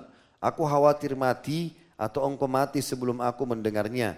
Maka dia pun berkata, aku mendengar Rasulullah sallallahu alaihi wasallam bersabda, "Yahsyurun na yahsyurullahu yahsyurullahu an-nasa yaumal qiyamati uratan gurlan بهما. قلنا وما بهما يا رسول الله؟ ما بهما؟ قال ليس معهم شيء فيناديهم بصوت يسمعه من بعد كما يسمعه من قرب. أنا الملك أنا الديان لا ينبغي لأحد من أهل الجنة أن يدخل الجنة وأحد من أهل النار يطلبه بمظلمة. ولا ينبغي لأحد من أهل النار أن يدخل النار وأحد من أهل الجنة يطلبه بمظلمة. hatta latmah. Qala qultu qulna kaifa huwa wa innama na'ti Allahu ta'ala uratan gurlan buhma qala bil hasanati was. Artinya hadis ini Jabir bin Abdullah tidak pernah dengarkan langsung dari Nabi SAW dan beliau dengar dari Abdullah bin Unais. Sebagian ulama mengatakan ini sekian tahun setelah meninggalnya Nabi SAW. Jadi saking semangatnya ingin nuntut ilmu dan ini bukan aib berarti seorang menuntut ilmu belajar lagi walaupun orang sebaya dengan dia. Walaupun orang lebih muda dari dia kalau memang betul-betul ada ilmu padanya boleh kita bertanya. Hadis ini bunyinya Allah berfirman uh, Allah uh, Nabi SAW bersabda Allah mengumpulkan manusia pada hari kiamat dalam keadaan telanjang belum dikhitan dan buhum. Lalu kami bertanya, apa itu buhum ya Rasulullah? Beliau menjawab, tidak memiliki apa-apa sama sekali. Enggak ada yang dibawa. Tidak ada apa-apa kecuali badannya sendiri. Lalu dia Allah memanggil mereka dengan suara yang didengar oleh orang yang jauh sebagaimana ia didengar oleh orang yang dekat. Aku adalah maharaja, aku adalah pemilik pembalasan. Seorang penghuni surga tidak patut masuk surga, sementara seorang penghuni neraka menuntutnya karena suatu kezaliman. Seorang penduduk, neraka tidak patut masuk neraka, sementara seorang penghuni surga menuntutnya karena suatu kezaliman. Lalu dia pun berkata, kami bertanya, bagaimana itu ya Rasulullah? Sementara kita datang dalam keadaan telanjang, belum dikhitan dan tidak memiliki apa-apa. Maka beliau menjawab dengan kebaikan dan keburukan. Saya akan jelaskan hadis ini teman-teman sekalian sebagai pelajaran juga yang kita bisa ambil. Di sini teman-teman sekalian, semangatnya Jabir untuk belajar ilmu agama ini adalah sebuah pelajaran sendiri. Dan hadis yang diambil nilainya sangat mahal. Ini luar biasa. Kita potong hadis ini beberapa potongan. Yang pertama adalah sabda Nabi SAW kalian semua akan dibangkitkan atau semua manusia akan dibangkitkan dalam keadaan telanjang badan, telanjang kaki dan juga tidak membawa apa-apa. Dan ini menandakan semuanya akan dibangkitkan seperti itu. Dalam riwayat Bukhari yang lain kata Nabi SAW dan manusia yang paling pertama diberikan pakaian adalah Ibrahim alaihissalam. Sebagian ulama juga mengatakan Ibrahim yang pertama diberikan baju pada hari kiamat karena pada saat akan dibakar oleh Namrud dilempar ke dalam api maka Namrud membuka baju Ibrahim dengan alasan saya ingin Ibrahim merasakan panasnya api tanpa ada selembar kain pun. Maka Allah memuliakan beliau alaihissalam dengan cara dibangkitkan dalam uh, dalam kondisi dialah orang pertama yang diberikan baju. Jadi makna daripada hadis ini dibangkitkan dalam kondisi telanjang badan, tidak berkhitan dan juga tidak memiliki apa-apa, bukan berarti sepanjang hisap tidak. Karena hadis tadi Bukhari yang lain menjelaskan nanti akan dibang, nanti akan diberikan pakaian pertama kali Ibrahim lalu semua orang diberikan pakaian pada saat itu. Proses hisap nanti itu akan ada pakaian, tapi awal dibangkitkan dari kuburan tidak menggunakan apa-apa. Itu makna. Kemudian Allah pun memanggil dengan suara yang didengar oleh orang yang jauh sebagaimana didengar oleh orang yang dekat. Maksudnya suara sang pencipta Allah didengar pada saat itu. Dan semuanya satu mahsyar, miliaran manusia dan jin semuanya mendengarkan suara itu. Yang berbunyi, aku adalah maharaja, aku adalah pemilik pembalasan. Lalu Allah berfirman dan ini kita ingin garis bawahi. Riwayat lain menjelaskan demi keperkasaan dan keagunganku. Riwayat ini langsung Aku adalah maharaja, aku adalah pemilik pembalasan. Seorang penghuni surga tidak patut masuk surga atau tidak boleh masuk surga sementara seorang penduduk neraka menuntutnya karena satu kezaliman. Saya kasih contoh. Kalau seandainya seorang muslim teman-teman sekalian, misal di wilayah yang kita mayoritas muslim kayak di Indonesia misalnya, dia tidak faham agama, maka dia menganggap orang kafir boleh ditipu, boleh ditolimi. Misal, ini tetangga saya Nasrani, matiin aja lampunya. Mobilnya kempesin aja, misal. Atau apalah, ganggu di jalan. Ini kan tidak boleh, haram. Ya, kata Nabi SAW, siapa yang mengganggu zimmi, orang kafir di bawah naungan pemerintah Islam, dia akan jadi musuhku pada hari kiamat. Riwayat ini masih khilaf di antara ulama tentang hasan atau lemahnya. Tapi ini dipegangi oleh sebagian ulama karena dia semakna uh, atau mendekati makna hadis sahih riwayat Bukhari. Man qatala muahadan ya, lam yari raihatal jannah wa inna riha la tujidu min masirati arba'ina kharifa. Siapa yang membunuh mu'ahad, orang kafir di bawah naungan pemerintah Islam atau ada perdamaian dengan kaum muslimin, maka dia tidak akan cium bau surga dan bau surga dicium dari jarak 40 tahun. Berarti orang kafir teman-teman, perlu kita fahami ada namanya kafir zimmi dan ada kafir harbi. Kafir zimmi, orang kafir yang di bawah naungan pemerintah Islam, tidak buat masalah. Gak ada masalah dia, dia hidup tenang-tenang saja, dia nggak ganggu muslimin. Lakum dinukum waliyadin maka nggak boleh kita ganggu ini. Nggak boleh diganggu. Ya, boleh dicoreng kehormatannya, nggak boleh diambil hartanya, nggak boleh sama sekali. Beda dengan kasus kafir harbi. Orang kafir harb, harb ini peperangan. Dia keluar dengan baju perangnya, lalu kemudian dia di medan perang ingin memerangi muslimin. Seperti kasus di perang Badar, perang Uhud, ya, perang eh, apa namanya Khandak tadi, Ahzab, itu semua kafir harbi. Maka kita harus perangi mereka. Ya. Kita perangi mereka dan ada hukum-hukum syari. Ya. Kalau mereka kalah, mereka menyerah, sudah selesai. Kalau dibunuh pun kata Nabi SAW, bunuhlah dengan cara yang baik. Dan dibunuh tidak boleh lagi dimutilasi setelah itu. Ya. Tidak boleh dibakar. Sampai kata Nabi SAW tidak boleh membakar kecuali Tuhan pemilik api. Jadi kita cuma membunuh-bunuh dengan cara yang santun dan baik. Ya, ditusuk mati selesai. Kalau ditembak mati selesai. Ya, ini pun kafir harbi. Kafir zimmi nggak boleh.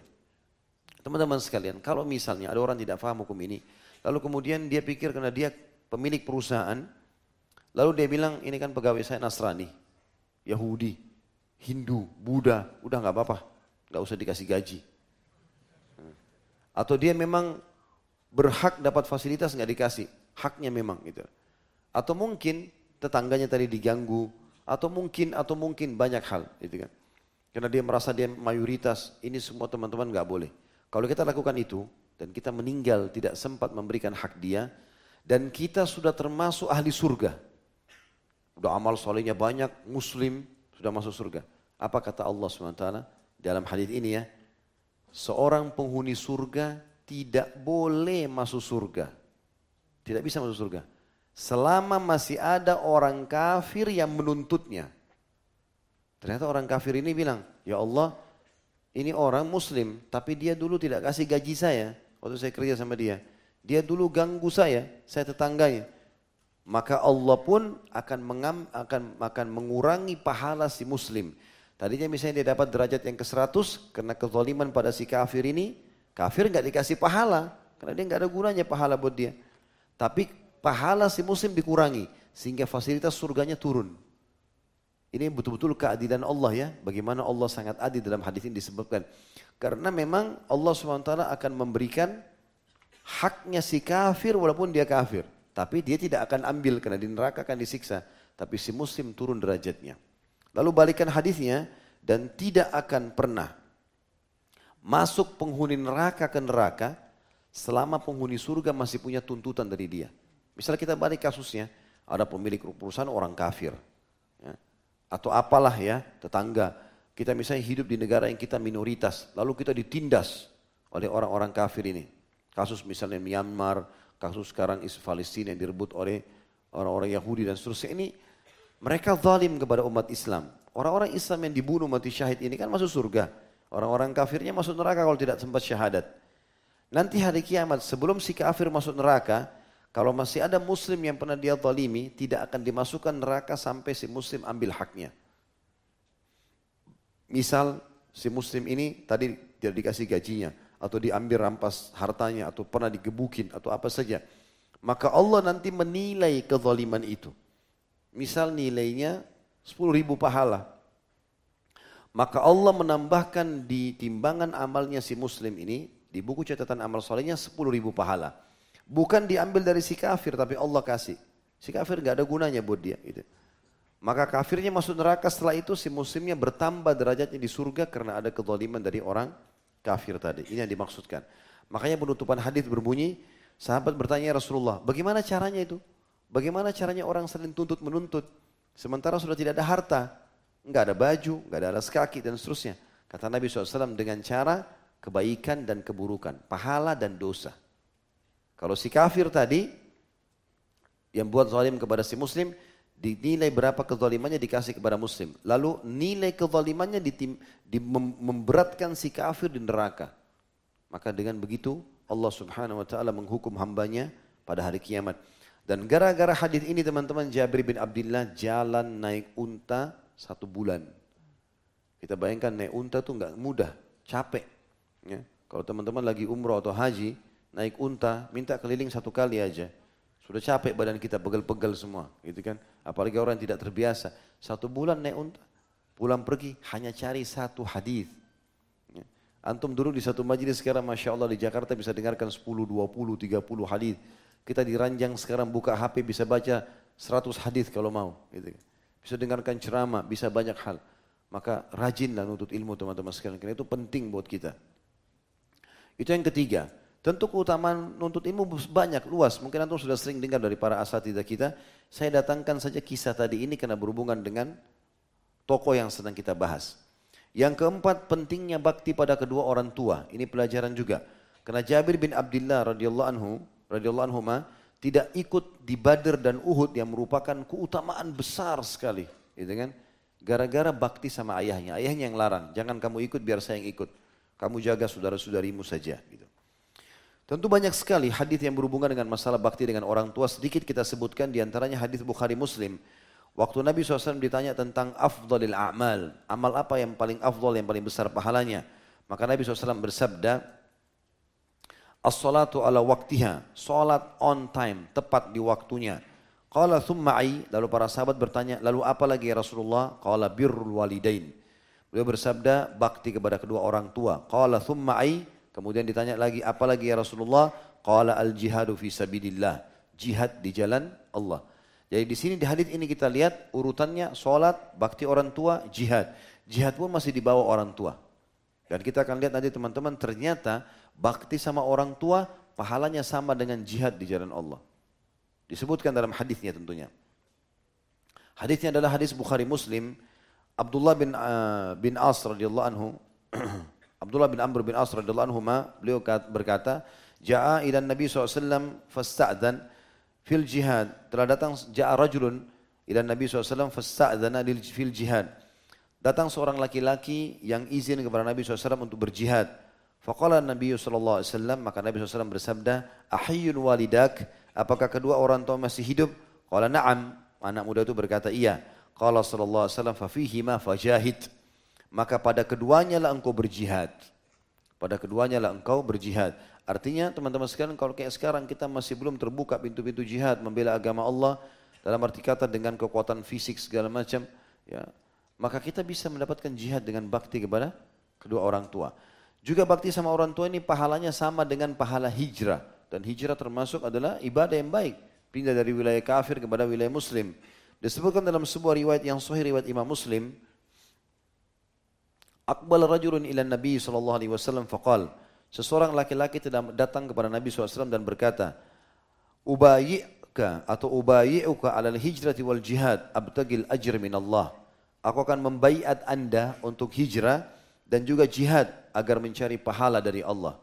Qala fahal min walidayka ahadun hayy? Apakah ada di antara kedua orang tua yang masih hidup? Qala na'am bal kilahuma. Orang itu mengatakan iya, bahkan keduanya masih hidup. Qala maka Nabi SAW bersabda, fatabtagil ajr min Allah. Apakah kamu mencari pahala dari Allah? Qala na'am. Dia mengatakan iya. Qala farji ila walidayka fa ahsin suhbahuma Kembalilah sekarang kepada kedua orang tuamu, lalu perbaikilah hubunganmu dan baktimu kepada keduanya. Itu pahalanya lebih besar daripada jihad eh, daripada hijrah. Yang keempat adalah sebab panjangnya umur sebagaimana sabda Nabi sallallahu alaihi wasallam dalam hadis diriwayatkan Imam Ahmad man sarrahu an yumadda lahu fi umrihi wa yuzadu lahu fi rizqi falyabar walidayhi wal yasir rahimah. Barang siapa yang ingin diluaskan atau dipanjangkan umurnya, maksudnya berkah umurnya dan diluaskan rezekinya, maka dia bakti kepada kedua orang tuanya dan dia melanjutkan silaturahimnya. Tentu ini teman-teman sekalian adalah keutamaan bakti dengan orang tua dan banyak sekali hadis yang berhubungan dengan masalah itu dan e, tidak semuanya kita sebutkan intinya bakti sama orang tua adalah punya keutamaan. Yang selanjutnya teman-teman sekalian, Bolehnya pelajaran yang keenam ya, bolehnya menukil jenazah, memindahkan jenazah dari ke tempat yang lebih afdal. Sebagaimana perilaku Jabir bin Abdullah radhiyallahu anhuma dan ini riwayat disahihkan oleh para ulama dan dijadikan sebagai sebuah tolak ukur hukum. Karena Jabir bin Abdullah membongkar enam bulan kemudian ya setelah perang Uhud kuburan ayahnya dan Nabi SAW mengetahui itu dan Nabi tidak memarahinya atau menegurnya dan dipindahkanlah ke kuburan yang satu orang. Perlu kita ketahui teman-teman sekalian, orang kalau mati di medan perang ataupun di luar medan perang sebenarnya, ini juga hukumnya sudah ditarik oleh para ulama, bolehnya orang dikubur dua orang atau tiga orang di dalam satu kuburan, tergantung. Kalau memang posisi kuburannya sangat sempit, tidak memungkinkan dan seterusnya. Itu terjadi. Nabi SAW menguburkan para syuhada Uhud. Ya, satu sama yang lain ditumpukan dan kata Nabi SAW, dahulukan yang paling dalam adalah orang yang paling banyak hafalan Qur'annya. Maka disusunlah begitu. Tapi Jabir bin Abdullah melihat waktu ayahnya disusun dengan jenazah yang lain, dia merasa kenapa harus begitu ya. Cobalah saya coba lakukan. Maka beliau bongkar lalu beliau pindahkan ke kuburan tempat lain. Dan ini hukum syar'i. Kata ulama dibolehkan melakukan itu. Termasuk juga kalau misalnya dikhawatirkan di setiap wilayah itu di satu wilayah itu dikhawatirkan terjadi longsor sehingga jenazah bisa hilang ya. Atau di sebuah tempat yang tempat tersebut menjadi tempat yang sering dilakukan kesyirikan-kesyirikan. Jadi kayak misalnya kita punya kuburan atau orang tua kita punya kuburan di tempat yang memang orang sering melakukan kesyirikan, minta-minta di sana segala macam, maka boleh memindahkannya. Dan ke tempat yang kuburan muslimin yang jauh lebih aman. Atau memindahkan kuburan dari tempat yang kemungkinan kena banjir ya. Uh, apalagi uh, uh, seperti itulah ya hal-hal yang kurang lebih yang yang mem, mem, bisa membuat kuburan tersebut tidak nyaman ya atau kita sendiri tidak nyaman maka kita boleh memindahkannya di antaranya adalah kalau dia satu kuburan dengan orang kafir maka dipindahkan ke kuburan muslimin Baik. Yang keenam, eh, keutamaan peduli terhadap saudari-saudari perempuan. Ya. Banyak orang subhanallah tidak peduli dengan saudarinya. Kita bicara saudari ya, jadi saudara perempuan. Kata Nabi Shallallahu Alaihi Wasallam, ummaka wa abaka, ukhtaka wa akhaka, thumma adnaka adnak. Baktilah kepada kedua orang tuamu, ibu ayahmu, lalu dahulukan saudari perempuanmu, lalu saudara perempuanmu, lalu orang-orang terdekat. Berarti memang peduli dengan saudari ini penting. Ada hukum syar'i tersendiri. Makanya Jabir bin Abdullah radhiyallahu anhuma dengan ayahnya, beliau ya, peduli sekali dengan adik-adik perempuannya dan mengurus mereka semuanya. Sampai-sampai tadi sudah kita jelaskan kalau dia berkorban untuk menikah dengan janda. Poin kedelapan, bolehnya menikah dengan janda dan keutamaan yang bisa didapatkan dari situ. Disebutkan dalam hadis, cukup banyak hadis yang berhubungan dengan masalah ini. Tentu di sini kondisional teman-teman sekalian ya. Bagi teman-teman yang mau menikah dan memang dia alamnya suka sekali bercanda. Memang dia suka sekali dengan alam itu, sering bercanda, maka dia dianjurkan menikah sama perawan. Tapi kalau orang yang menikah, dia mau dia dirawat, dia diurus, ya. dia membutuhkan, misal dia duda, butuh anak diurus, atau dia kayak Jabir bin Abdullah, punya adik-adik yang mesti diurus, dia butuh seseorang yang berpengalaman. Ya. Seperti kasus Jabir bin Abdullah, seperti kasus Nabi SAW menikah dengan Khadijah. Dan banyak sahabat-sahabat Nabi yang lain menikah dengan itu. Bahkan para janda mujahidin itu berlumba-lumba sahabat menikahi mereka dan salah satu alasannya adalah menjalankan hadis ini. Hadis Bukhari Muslim, kata Nabi SAW, As-sa'i alal armala wal masakin kal mujahid fi sabilillah wa yasumun nahara wa yakumul lail. Siapa pun yang sibuk mengurus janda, kata para ulama, dan yang paling puncak mengurus janda adalah menikahinya. Dan orang-orang miskin, maka dia seperti mujahid di jalan Allah dan seperti orang yang sibuk selama menikah sama janda itu, dia seperti mendapatkan pahala orang yang puasa di siang harinya dan sholat malam di malam harinya. Jadi kalau antum menikah sama janda kemudian nikahnya sudah 10 tahun misalnya, setiap hari seperti kita puasa, setiap hari seperti kita sholat malam. Pahala, keutamaan. Gitu kan? Dan ini tujuannya sebenarnya untuk membuat supaya jangan ada umat Islam yang terbengkalai. Karena menikahi mereka berarti melindungi mereka dari perbuatan yang rusak. Banyak janda akhirnya karena tidak ada yang urus, akhirnya menjadi pezina, menjadi pengganggu di jalanan, menjadi masalah untuk membiayai anak-anaknya. Ya.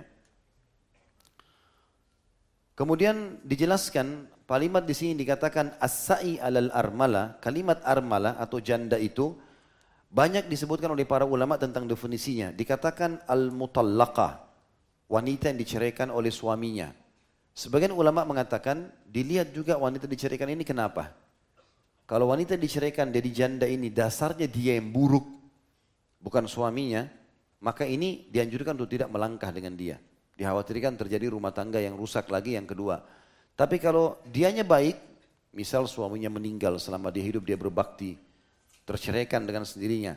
Atau memang dasarnya suaminya buruk, nggak sholat segala macam, dia sendiri sudah pakai hijab syari, dia sudah ibadah segala macam, kemudian suaminya nggak mau diajak, lalu dia cerai. Maka ini adalah armalah yang dianjurkan dalam hadis ini. Juga disebutkan auman laisat baik itu mutallaka atau man laisat laha zauj tazawwajat amla atau siapa yang kehilangan suami baik dia menikah lagi atau dia belum menikah lagi. Au bisababi miskin atau dia janda ya, kemudian dia miskin bukan janda yang kaya. Karena kemiskinannya dinikahi justru untuk dibantu ya, niatnya untuk itu.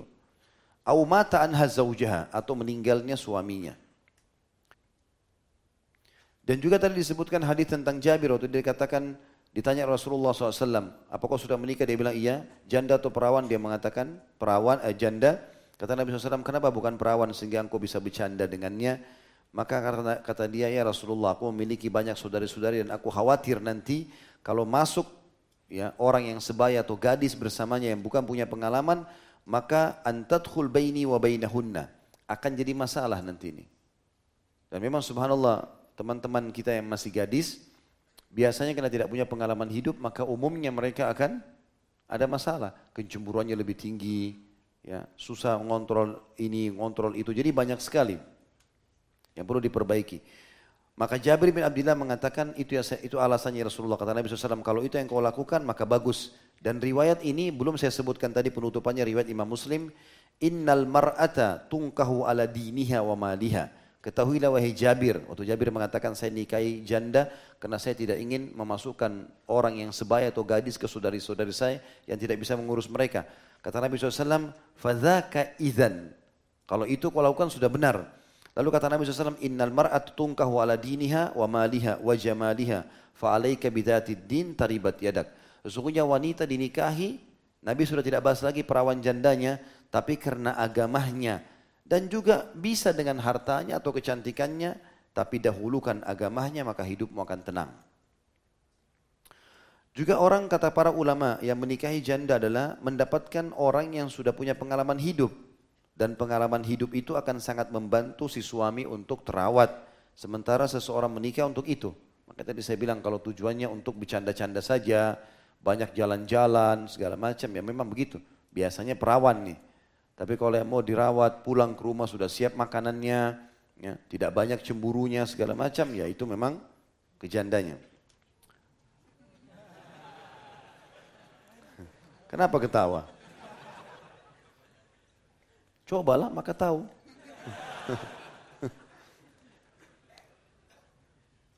Kemudian juga kata para ulama, janda juga bisa asyja'laha an tuslihal ahwal. Janda itu bisa lebih mudah untuk memecahkan perkara-perkara. Jadi pada saat lagi ada masalah, kita lagi hari masalah lalu kita ajak diskusi, maka dengan pengalaman hidup dia bisa diajak diskusi. Dan ini jarang sekali bisa terjadi pada gadis. Kemudian dikatakan waladaiha anat. Dia punya kedewasaan. Dan itu terjadi seperti keadaannya Khadijah radhiyallahu anha istri Nabi saw yang sama sekali tidak pernah sama sekali tidak pernah membantah Nabi SAW karena pengalaman hidupnya dan bisa mengetahui tentang kebutuhan yang dibutuhkan oleh Nabi SAW dan hikmah yang paling besar kenapa Nabi SAW dinikahkan sama janda oleh Allah di fase Mekah. Padahal fase itu dulu adalah fase yang luar biasa berat di awal Islam. Memang butuh seorang wanita yang dewasa. Kalau Nabi SAW menikah di awal Islam bersama Aisyah, maka akan beda keadaannya. Yang sering terbawa dengan cemburu, yang sering terbawa dengan uh, keinginan untuk jalan, untuk temani. Makanya hadis tentang Nabi SAW lomba lari sama Aisyah. Nabi SAW yang mandi bersama dengan Aisyah. Gitu. Yang Nabi SAW bercanda-bercanda itu dengan Aisyah. Tapi kalau yang lain, maka umumnya adalah dipak, di, diajak untuk bermusyawarah dan memecahkan permasalahan-permasalahan. Tentu banyak sekali, ada ulama yang menulis 15 manfaat, 20 manfaat. Saya rasa tidak perlu disebutkan, silakan coba saja. Ya.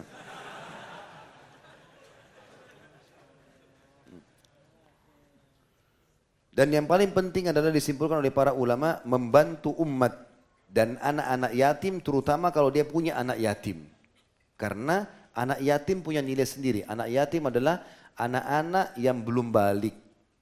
Itu namakan anak yatim. Seperti hadis Nabi SAW misalnya, Ana wa kafilu yataini ka, yatimi kahataini fil jannah. Saya dan sponsor anak yatim akan seperti ini di surga. Artinya kita kalau menikah dengan janda tersebut, dia punya anak belum balik, lalu kita sponsori dia, naungin kita segala macam, maka berarti kita akan mendapatkan pahala itu. Ya. Kemudian juga tentu uh, mendidiknya dan panen pahala dari anak yatim itu juga pahala yang besar dan rumah sangat berkah. Sebagaimana sabda Nabi SAW dalam hadis sahih, sebaik-baik sebaik-baik rumah adalah yang ada anak yatimnya. Juga dalam hadis yang lain, Siapa pun yang mengelus kepala anak yatim maka dia akan mendapatkan pahala setiap lembaran rambutnya. Dan itu tentu bisa didapatkan dari janda yang memiliki anak. Ya. Baik ini kurang lebih uh, gambaran poin yang ke mana tadi? Ketujuh, ke delapan tadi. Baik, yang kesembilan sekarang. Yang kesembilan adalah mujizat-mujizat Nabi Muhammad SAW. Termasuk tadi tentang terbayarnya utang Abdullah dengan membanyaknya kurma dan juga banyaknya makanan Jabir yang cukup untuk makanan satu Madinah. Dan mujizat Nabi SAW teman-teman sekalian pelajaran yang kesembilan ini itu terbagi dua oleh dibagi dua oleh para ulama. Ada yang namanya mujizat mar'a atau yang terlihat dengan mata kepala. Dan ini hanya terjadi pada masa hidupnya Nabi SAW. Seperti kasus pembelahan bulan misalnya. Dalam surah Al-Qamar, surah nomor 54. Ayat 1 dan ayat 2 Allah jelaskan masalah itu. A'udzubillahi minasyaitonirrajim. Iktarabatis sa'atu wa insyaqqal qamar. Telah dekat hari kiamat dan telah terbelah bulan itu. Wa iyyarau ayatan yu'ridu wa yaqulu sihru mustamir. Dan setiap kali orang-orang Quraisy itu melihat tanda-tanda kebesaran kami maka mereka mengatakan ini sihir yang terus menerus. Kisahnya dalam riwayat Bukhari disebutkan Nabi SAW lagi tawaf, lagi orang Quraisy mengatakan, Hai Muhammad, apakah kau bisa, apakah kau mau kami beriman? Kata Nabi SAW, tentu saja. Mereka bilang, apakah kau lihat bulan itu? Kata Nabi SAW, iya. Baik, belah bulan itu buat kami. Jadi ini bukan belah kue, belah gunung, ya batu mungkin dipecahin. Ini bulan, dijam aja dengan tangan nggak bisa. Maka mereka kaget untuk Nabi SAW mengatakan, apakah kalau saya belahkan bulan itu buat kalian, seperti yang kalian minta, dengan izin Allah, Kalian akan beriman? Mereka bilang iya. Maka Nabi SAW pun kata Abdullah bin Mas'ud radhiyallahu anhu menggaris bulan dengan telunjuk beliau. Maka terbelalah bulan tersebut. Setengahnya di bukit Abi Kubais, setengahnya di gunung atau bukit uh, As-Suwaida. Dan itu sempat beberapa saat, lalu kemudian digabung, disatukan lagi oleh Nabi alaihi salatu wassalam. Ya, dan akhirnya orang-orang Quraisy bukannya beriman, mereka masih mengatakan bahwasanya sihirnya Muhammad tambah hebat. Gitu kan. Kemudian mereka berkata, untuk membuktikan kalau ini sihir, kita tanya orang-orang Quraisy yang ada di luar Mekah sekarang. Yang bagi safar dagang, maka saudara-saudara yang ada di negeri Syam, di Yaman, kita tanya mereka. Kalau mereka juga lihat berarti Muhammad betul. Tapi kalau tidak lihat, berarti mata kita disihir oleh Muhammad. Subhanallah, semua saudagar Quraisy itu datang ditanya, apakah kalian lihat bulan terjadi pada sesuatu pada bulan di malam ini dan malam itu? Mereka bilang, iya, kami lihat bulan terbelah. Quraisy mengalihkan lagi sambil mengatakan sihirnya Muhammad menguasai dunia. Maka jangan jadi orang seperti ini, sudah cukup ya. Dan banyak sekali mujizat baginda Nabi Shallallahu Alaihi Wasallam. Seperti misalnya juga adanya pengeluaran air dari sumur Hudaybiyah. Dalam riwayat Sahih disebutkan Nabi SAW pernah waktu tiba di Hudaybiyah pertama kali tadi di tempat perdamaian Hudaybiyah. Pas tiba pasukan Quraisy belum datang mereka kehabisan air. Maka ada seorang sahabat mengeluh mengatakan, ya Rasulullah tidak ada air. Kata Nabi SAW, periksa semua sumur sini. Sudah periksa, enggak ada ya Rasulullah. Maka Nabi SAW pun dalam ada beberapa riwayat yang mirip ini. Yang pertama riwayatnya itu mengatakan Nabi SAW mengambil anak panah, kemudian mendoakan atau mendoa, berdoa di anak panah itu ke arah anak panah itu lalu disuruh sahabat untuk turun dan ditancapkan di sumur, di dasar sumur itu keluarlah air. Riwayat yang lain dan ini riwayat yang kita sebutkan riwayat Jabir radhiyallahu anhum ajma'in Nabi SAW duduk dekat sumur situ lalu kemudian berdoa dan meludah ke dalamnya maka keluarlah air. Ya, keluarlah air. Tentu ini ludahnya Nabi Muhammad Sallallahu bukan ludah antum ya. Kemudian setelah itu juga Nabi Wasallam pada saat sudah mau pulang, mau udu, gitu kan? Jabir bin Abdullah meriwayatkan radhiyallahu anhu majma'in, waktu udu tidak ada air. Maka waktu didatangkan kendi air, semua sahabat kata Jabir bin Abdullah meriwayatkan riwayat ini dalam hadis Bukhari Muslim, mengurumuni sahabat. Kata Nabi SAW, kenapa kalian kerumuni saya seperti ini? Kata mereka, ya Rasulullah, air habis, kendi-kendi kami kosong. Untuk minum nggak ada, untuk uduk nggak ada. Artinya selesai anda uduk, kami perebutkan air itu. Maka Nabi SAW pun kata Jabir bin Abdullah meletakkan telapak tangan beliau ke dalam ember air itu atau wadah maka mengalirlah air dari jari-jari beliau. Sehingga keluarlah air dan kata Jabir bin Abdullah, kami semuanya 1400 orang mengisi kendi-kendi kami, kemudian juga minum, udu, setelah itu barulah air berhenti dari tangan Nabi SAW. Sampai penyair dari negara Arab mengatakan, betapa mulianya engkau hai Nabi kami, kalau Nuh bisa dengan doanya mengeluarkan banjir yang dasarnya air itu sudah ada di langit dan di bumi. Maksudnya air sudah ada di awan, di bumi sudah ada lautan. Dan ini tinggal meluap saja dengan doa Nabi Nuh. Tapi engkau mengeluarkan air dari tanganmu. Ini kan luar biasa.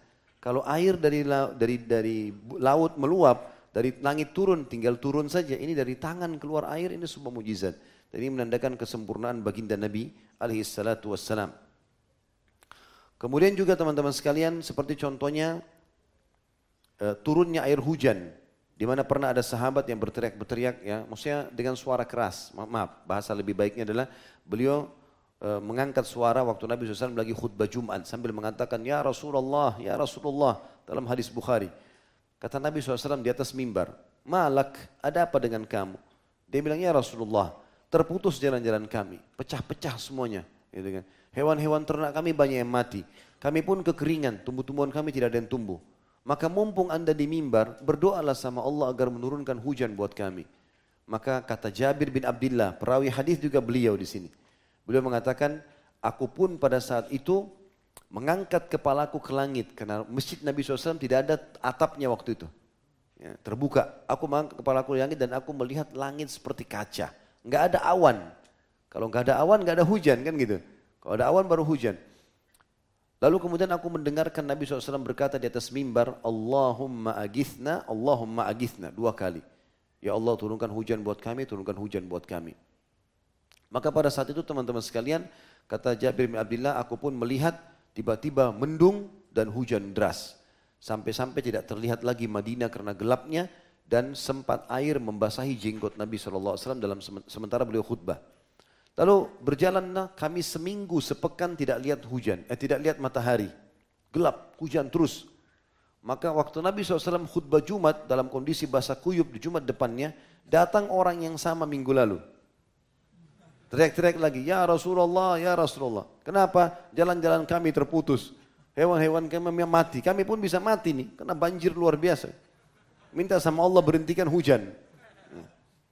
Maka dikatakan dalam hadis ini Nabi SAW bersabda, Ya Allah, jagalah jalan-jalan manusia, ya tempat-tempat tumbuhnya tanaman, ya e, makanan-makanan hewan dan seterusnya. Jadikanlah hujan ini baik buat kami dan bukan buruk buat kami. Kata Jabir bin Abdullah radhiyallahu anhu, aku pun melihat Nabi SAW menunjuki awan-awan yang ada di atas Madinah, setiap awan ditunjuk bubar. Sehingga akhirnya berhentilah air hujan tersebut. Dan sekian banyak contoh berhubungan dengan mujizat baginda Nabi alaihi salatu wassalam. Lalu teman-teman sekalian yang ke-10 adalah kejadian dan keutamaan penduduk atau yang hadir di Baiat Ridwan. Dan sudah kita sebutkan tadi ini saya tidak rincikan lagi. Tapi cukuplah sabda Nabi SAW kepada mereka, kalian semua ahli surga dan kalian adalah penduduk bumi yang terbaik. Yang ke-11, pentingnya untuk mencari ya, ibadah yang paling afdal walaupun yang yang yang mufaddal ada. Jadi coba biasakan teman-teman mengejar yang paling afdal. Misal uh, lebih afdal orang sholat duha empat rakaat daripada dua rakaat. Walaupun dua rakaat bagus. Lebih afdal lagi kalau delapan rakaat. Coba cari yang paling afdal. Selalu cari yang lebih afdal. Karena sibuknya kita dengan sesuatu yang terbaik akan membuat yang baik tercapai. Ngerti enggak? Sekarang misalnya gini, kita mengejar nilai ujian 10. Target kita 10 yang terbaik. Maka kita bisa mendapatkan 10 dan kalau dapat 10 kita akan dapat misalnya terbaik 10 yang baik 8. 8-nya sudah dapat otomatis karena kita target yang ini gitu kan. Maka ini sebuah poin prestasi dalam Islam. Makanya kita disuruh cari yang paling afdol, yang paling afdol. Jangan ditunda. Sholat malam paling afdol sepertiga malam. Memang kita tunggu. Sepertiga malam maknanya malam kita bagi menjadi tiga. Dari maghrib sampai subuh. Misal maghrib jam 6, subuh jam 5 misalnya. Berarti 11 jam. Bagi tiga lah itu. Berarti sekitar hampir 4 jam ya. Kalau kita hitung subuh jam 5, berarti kita mundurkan 4 jam. Berarti jam 1 malam sampai jam sampai subuh itu berarti sudah sepertiga malam. Itu paling afdol. Kerjakan sholat di situ. Cari selalu yang afdol.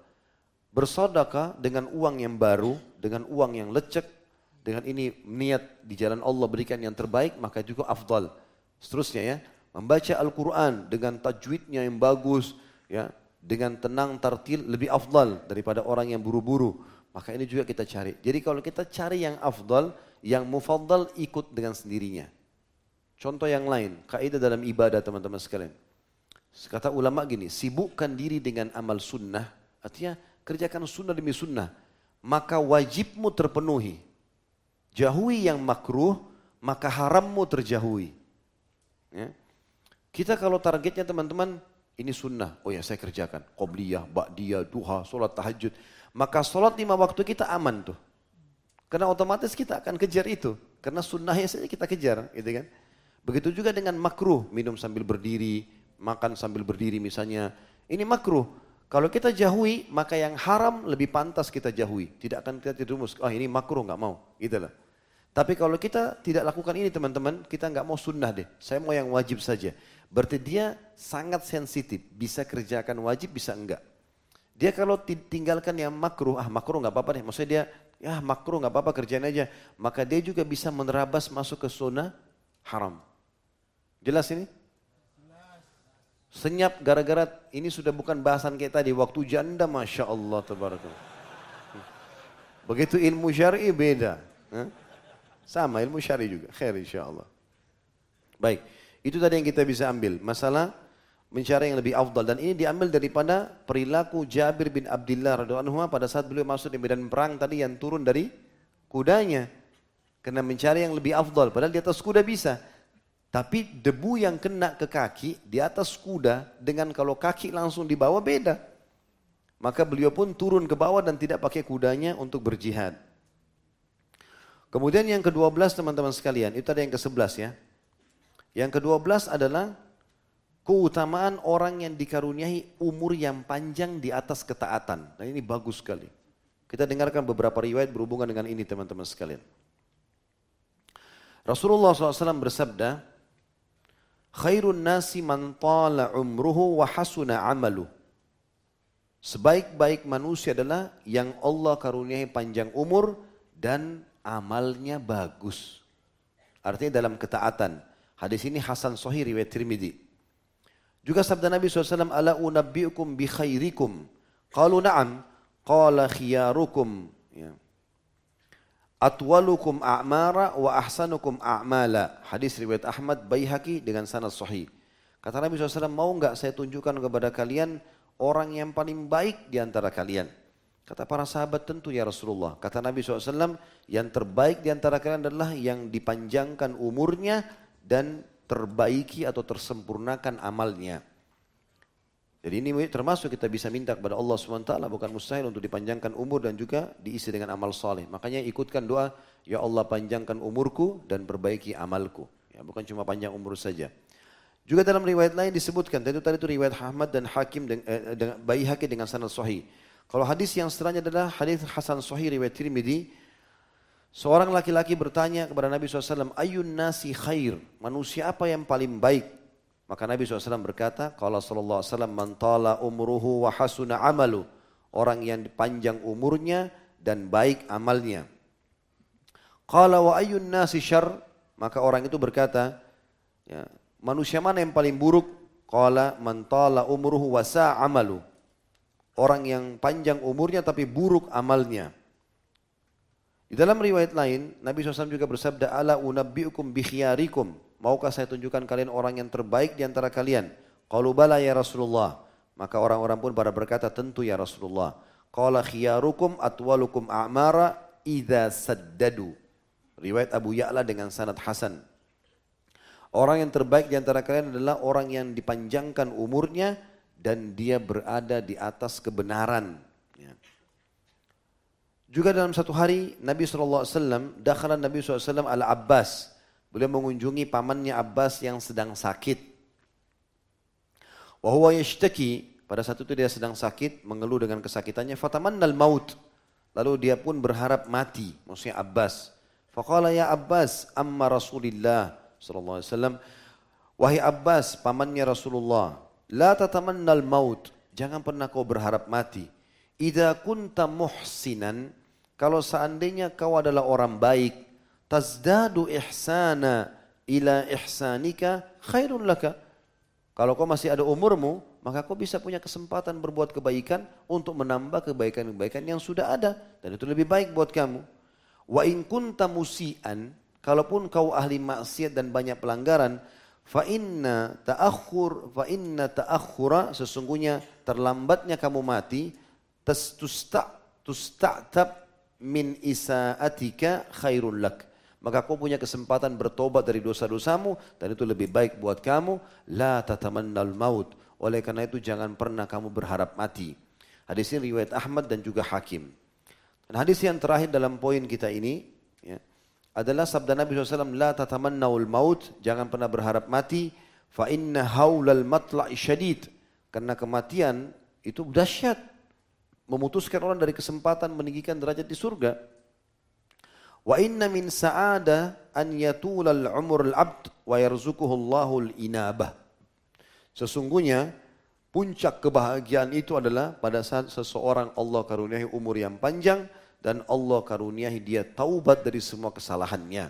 Hadis ini riwayat Imam Ahmad dengan sanad Hasan. Dan yang terakhir teman-teman sekalian pelajaran kita adalah bagaimana seseorang menjalankan dan mengamalkan hadis Abdullah ibn Unais di mana pada saat itu Jabir bin Abdullah datang dan untuk mengambil satu buah hadis dan dalam hadis tersebut yang sudah saya paparkan tadi kalau dia hati-hati dari mendalimi orang lain. Karena dengan mendalimi orang lain walaupun itu orang kafir akan menyebabkan mengurangi kadar pahala dia untuk tinggi di surga atau bahkan bisa memasukkan dia ke dalam api neraka.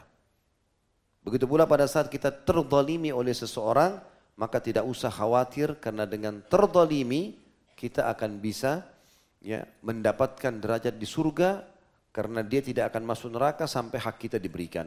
Allahu alam. Ini yang kita pelajari tentang beliau radhiyallahu anhu dan semoga saja insya Allah ini sudah cukup untuk kita ambil pelajaran dan kita akan bertemu lagi dengan izin Allah di tablik akbar yang akan datang sahabat Nabi yang mulia Amr ibn Jamuh radhiyallahu anhu orang yang mati syahid tentunya dengan kaki pincangnya. Baik, ada pertanyaan?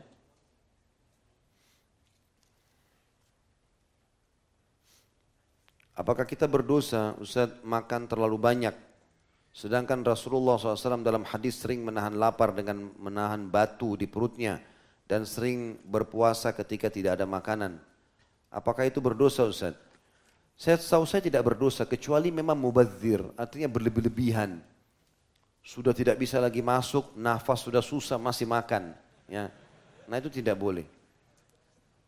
Tapi kalau mau aman, ada hadis Nabi SAW riwayat Imam Ahmad seingat saya ini, hadis ini hadis sahih yang kata Nabi SAW sungguh tidak ada yang lebih buruk yang diisi oleh anak Adam daripada perutnya sendiri. Dan ulama merincikan hadis ini mengatakan sumber penyakit bagi manusia perutnya. Harus kontrol makanan. Kalau antum mau aman, makan pada saat lapar. Minum pada saat haus. Kalau tidak butuh jangan. Mirip dengan kendaraan, kalau sudah penuh bensinnya jangan ditambah lagi, meluap. Gitu kan? Secukupnya, maka itu jauh lebih baik. Dan bukan berarti orang banyak makan nanti akan menyebabkan dia jadi lebih sehat, belum tentu. Salim bin Abdullah bin Umar radhiyallahu anhu majma'in, cucu Umar bin Khattab, terkenal sekali. Postur tubuhnya seperti Umar, tinggi besar, kekar, kuat. Waktu dia lagi haji, dia pakai baju ihram terbuka, dadanya, ya semuanya perutnya terbentuk kekar sekali. Ada orang di sebelahnya bertanya, wahai Salim, kebetulan Salim bin Abdullah ini, bin Umar radhiyallahu anhu lagi makan roti gandum dicelupin di minyak samin. Ya, di minyak samin, itu saja. Dia nggak makan apa-apa. Lalu kata orang tersebut, wahai Salim, apa yang kau makan sampai badanmu Masya Allah begini berotot dan kuat? Dia bilang roti sama samin. Gitu. Kata orang itu, apakah engkau tidak makan yang lainnya? Dia bilang tidak. Karunia dari Allah Subhanahu Wa Taala. Artinya memang saya yakin juga teman-teman yang biasa fitness tahu masalah itu. Artinya mungkin dia jaga makanan harus dikontrol. Yang penting kan kualitasnya, bukan banyaknya. Karena yang ditanyakan masalah banyaknya makan ya. Jadi kalau antum berlebihan sampai akhirnya tidak bisa nafas, susah tidur, jadi malas bergerak, maka ini bisa masuk dalam bab yang tadinya mubah menjadi haram dilarang. Tapi kalau makan umumnya tidak ada masalah. Karena hadis berimbang antara Nabi SAW pernah kelaparan seperti ini, karena kondisi peperangan, dan di sisi yang lain beliau pernah makan daging dalam hadis Bukhari. Umar bin Khattab mengatakan saya pernah masuk ke rumah Nabi SAW sementara beliau sedang memengkang, memegang tulang paha kambing dan memakannya. Itu ada dalam riwayat juga banyak sahabat yang melakukan itu. Saya pernah berbaiat kepada sebuah firqa yang kini saya faham bahwa sekte tersebut adalah sebuah sekte Islam yang menyimpang. Sebenarnya siapakah yang berhak mengambil bayat dari kaum muslimin? Apakah saya harus bersyahadat ulang karena dulu pernah berbaiat kepada sebuah firqa yang menyimpang? Setahu saya bayat itu untuk wali amr, pemerintah muslim. Dan bayat artinya kata para ulama dirincikan bisa menggunakan tangan, memegang tangan dan mengatakan saya mendukung Anda selama Anda di atas agama Allah atau memang kita memberikan dukungan, mungkin ke Indonesia bisa dukung, berikan dukungan suara, kita mematuhi peraturan-peraturan yang ada dan tidak melanggar agama itu juga masuk dalam istilah bayat. Sekarang semua warga Indonesia yang tidak melakukan pemberontakan dianggap dia memiliki bayat. Ya. Dia memiliki kesepakatan yang dia mau jalani peraturan-peraturan tersebut. Dia tidak akan melakukan pemberontakan selama tidak melanggar agama. Itu yang saya tahu. Kalau masalah harus taubat ya lebih amannya anda taubat nasuha. Apalagi saya tidak tahu ya seperti apa bayatnya, apa peraturan-peraturan dulu di sana. Maka lebih baik seperti itulah taubat dan tinggalkan semuanya. Bagaimana kedudukan berbakti pada orang tua bagi kaum akhwat yang telah menikah, terlebih lagi apabila orang tua si akhwat terang-terangan seorang yang fasik, apakah sama seperti kaum ikhwan atau berbeda dalam syariat? Berbeda tentunya. Ini pertanyaan yang bagus, berbeda. Dan saya tadi tidak sempat jelaskan itu. Karena wanita setelah menikah dia wajib patuh pada suaminya dan banyak hadis berhubungan dengan masalah itu. Di antaranya adalah kata, kata seorang sahabiat perempuan datang mengatakan, Ya Rasulullah, saya ini sekarang kan bakti sama orang tua saya. Saya mau menikah, tapi saya mau tahu dulu hak suami saya apa. Masa akan-akan dia bertanya apakah sama dengan ayah saya? Maka apa jawaban Nabi SAW? Kalau dada suamimu luka dan bernanah, kemudian kau bersihkan dengan lidahmu, kau masih belum bisa memberikan haknya. Artinya karena dia orang asing. Kalau ayah kita membuat baik dengan kita, maka itu wajar ayah. Tapi kalau suami orang asing yang tidak kenal sebelumnya lalu kemudian dia bekerja, hasil kerjanya diberikan untuk kepada istri lalu berikan makan, minum, kebutuhannya semua dipenuhi, wajar sekali orang berterima kasih padanya. Maka tentu beda posisinya, gitu kan? Makanya kita semua harus mengingatkan kalau yang sudah menikah istrinya, kalau yang belum menikah adik-adiknya, saudarinya, ibunya, supaya bakti dengan suaminya. Bukan karena si suami, tapi karena sang pencipta Allah Subhanahu Wa Taala. Dan tidak boleh sama sekali kita tidak berterima kasih. Akhwat di belakang sana hati-hati. Karena banyak masalah-masalah rumah tangga saya dengar pun dari akhwat yang sudah berpendidikan agama, sudah tahu, malah nusyut sama suaminya. Malah membangkang, malah kasar, malah tidak baik. Ini nggak boleh. Ini lebih berat daripada durhaka dengan orang tua. Gitu kan? Tidak boleh sama sekali. Dan ini jelas sekali sampai kata Nabi SAW setelah menikah, istri mana pun yang sholat lima waktu, puasa Ramadan, kemudian taat sama suaminya, kecuali pada saat meninggal dia akan masuk dari pintu surga, dari delapan pintu yang mana dia mau. Jadi tiket surga mudah bagi akhwat. Makanya syaitan mengganggu dia supaya durhaka sama suaminya. Sedikit salah jadi masalah. Apa saja dicemburuin, apa saja jadi masalah, harus diingatkan, dinasehati. Dan bertakwalah kepada Allah tentunya untuk menjalankan hukum-hukum Allah ini. Sebentar kita sabar sampai mati, selesai. Tugas kita selesai. Apakah hanya Nabi yang memiliki kekuatan lebih uh, mengenai ke, keberkahan? Saya nggak paham ini. Apakah hanya Nabi yang memiliki kekuatan lebih mengenai keberkahan? Hah? Saya nggak ngerti. Kalau yang dimaksud apakah Nabi SAW memang memiliki keberkahan yang e- ekstra, ya wajar. Nabi. Nabi Muhammad SAW bahkan beliau lebih dari semua nabi-nabi. Semua nabi-nabi di, di, di bawah Nabi Muhammad SAW karena beliau mengatakan saya adalah penghulu anak Adam. Bahkan beliau mengatakan dalam hadis lain kalau Musa hidup di zaman sekarang maka dia tidak punya pilihan kecuali dia akan jadi pengikutku. Nabi SAW memang punya keutamaan yang luar biasa.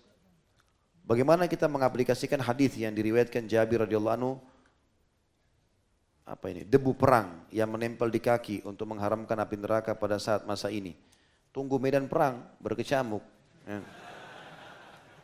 Kalau sudah tiba saatnya antum silakan terjun di sana gitu kan. Ada tadi satu hal juga yang saya lupa teman-teman sekalian. Ingat ya dalam masalah bab jihad juga penting sekali. Kita tidak boleh teman-teman menghukum orang kecuali yang berbuat salah. Itu penting. Jadi tidak boleh membumi hamuskan, memukul ratakan. Ini tidak boleh teman-teman sekalian. Kita harus objektif. Ini penting untuk digarisbawahi. Karena Nabi SAW tidak membolehkan masalah itu. Orang kafir tidak buat masalah, tidak boleh kita ganggu. Orang kafir buat masalah itu yang dihukum. Saya kasih contoh riwayat Bukhari. Waktu Nabi SAW perang Khaybar, ada satu perempuan Yahudi meracuni makanan. Nabi SAW sempat makan sedikit, tapi ada sahabat sempat makan cukup banyak. Maka Nabi tahu siapa SAW yang racun ini. Tapi Nabi nggak hukum karena belum ada korbannya. Begitu sahabat ini mati, Nabi SAW suruh datangkan perempuan tersebut lalu dipenggal, dihukum. Tapi enggak semua Yahudi dihukum. Contoh kasus, sekarang Myanmar, muslimin banyak dibantai. Memang keji, iya. Siapa yang harus kita hukum? Yang di sana. Jangan yang di Indonesia. Enggak ada hubungannya sama di Indonesia. Nah ini sama agamanya, penggal. Enggak boleh. Di sana, antum berangkat sana kalau diizinkan ya silahkan gitu kan. Tapi kalau di sini enggak boleh.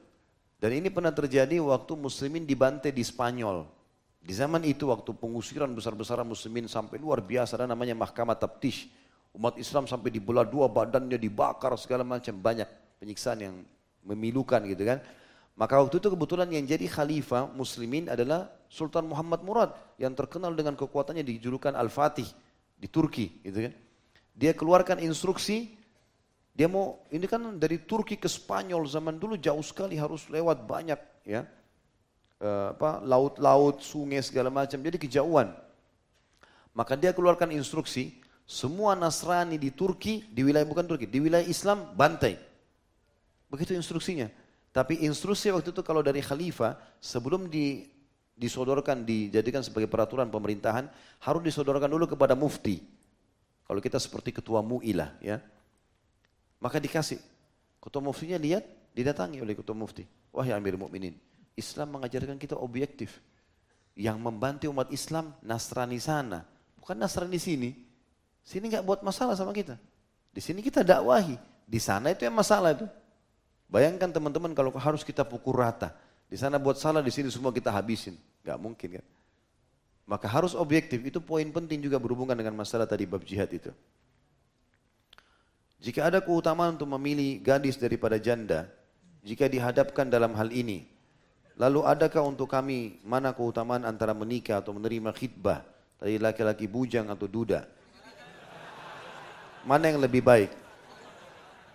Kalau laki-laki mau bujang, mau poligami, mau pejaka sama saja.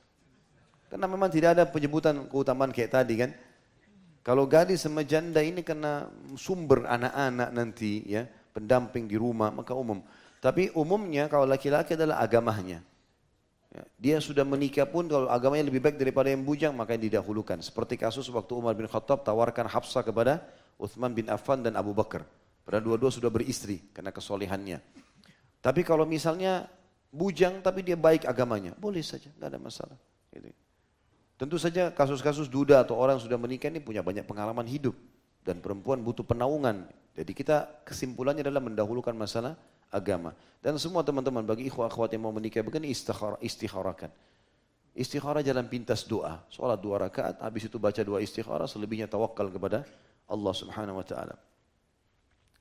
Bagaimana bagaimana mengambil pelajaran dari Jabir mengenai membagi makanan pada saat ini? Apakah ada orang-orang tertentu yang diutamakan dalam membagi makanan? Kalau orang tertentu tidak ada, tapi yang penting teman-teman beri makan. Beri makan, usahakan selalu ada orang yang kita beri makan. Kalau bahasa kita traktir, jangan selalu mau ditraktir terus. Begitu makan sama teman, e, kamu bayar atau saya bayar? Kenapa pakai nanya? Langsung ke kasir bayar, bakhil ini. Eh? Gak boleh orang bakhil, pakai nanya-nanya. Atau kadang-kadang pura-pura pegang dompet. Eh. Seakan-akan mau bayar. Tunggu temannya bilang, enggak, enggak usah. Oh iya, makasih. Harusnya bayar gitu kan. Karena dalam hadis riwayat Imam Muslim disebutkan hadis sahih. Ada sahabat bertanya, ya Rasulullah, ayu islamin khair. Amalan apa dalam Islam yang besar sekali pahalanya? Pertama kata Nabi SAW, yang sunnah maksudnya, kata Nabi SAW, tut'imut ta'am. Engkau memberikan makan kepada orang. Waktu salimu ala man tarif lam tarif. Dan engkau memberikan, mengucapkan salam kepada orang kau kenal dan kau tidak kenal. Makanan juga teman-teman kalau kita hidangkan kepada orang lain. Ini sebagai penutupan bahasan kita. Setiap kita hidangkan sudah niat untuk orang lain walaupun sebutir kurma. Sampai ulama mengatakan sebutir gandum, sebutir beras. Kalau kita sudah niatkan untuk orang lain masuk dalam sabda Nabi SAW. Mawudi al-ta'amun illa wada'allahu fihi barakah. Gak ada makanan yang dihidangkan sudah niat untuk orang, kecuali Allah kasih berkah. Apa maksudnya berkah? Akan menjadi bagian dari tubuhnya orang itu. Dan selama jadi bagian anggota tubuhnya, maka jadi amal jariah buat kita. Ya. Seperti misalnya, saya di sini mengajar kepada teman-teman, semoga Allah ikhlaskan niat kita. Maka orang tua saya panen pahalanya. Saya tumbuh dari nafkah ayah saya, saya tumbuh dari asi ibu saya. Seperti itulah. Dan maksud tidak ada, ada berkah di situ adalah akan jadi anggota tubuhnya. Dan juga kata Nabi SAW, tentu kalau kalau ada pilihan antara orang soleh sama orang yang biasa, maka kita dahulukan orang soleh. Tapi kalau opsinya adalah semua sama saja, maka kita mau cari pahala berikan makan. Dan berikan makan orang miskin atau orang kaya sama. Tapi kalau orang miskin kita bisa hilangkan laparnya, double pahalanya. Gitu kan? Maka kita memberikan makan intinya itu adalah ibadah yang sangat baik.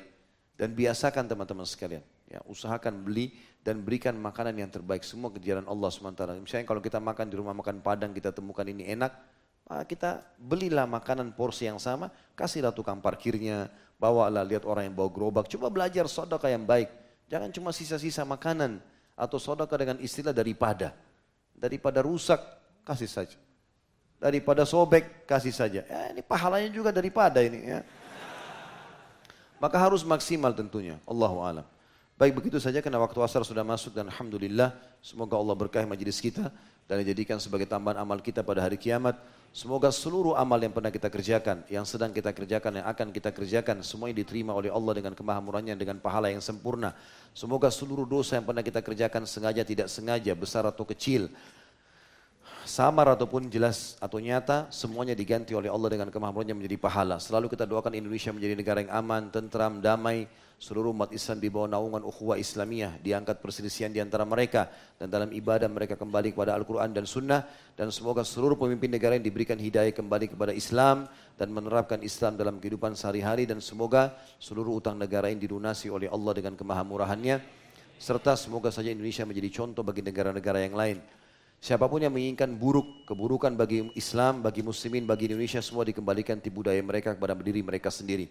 Dan tentu saja kita selalu doakan saudara kita di Palestina, di Syria, di Yaman, di Irak, di Myanmar, di Ahsa, di mana pun mereka sedang tertindas. Semoga Allah ikhlaskan niat mereka, terima para syuhada mereka, muliakan Islam di tangan mereka dan tangan kita semua. Dan semoga Allah partisipasi yang kita bersama mereka di pahala baik dengan doa dan harta juga dengan jiwa kita. Dan semoga Allah dengan kemahamurahannya menyatukan kita semua di surga firdausnya tanpa hisab. Mana dari majlis ilmu yang mulia ini.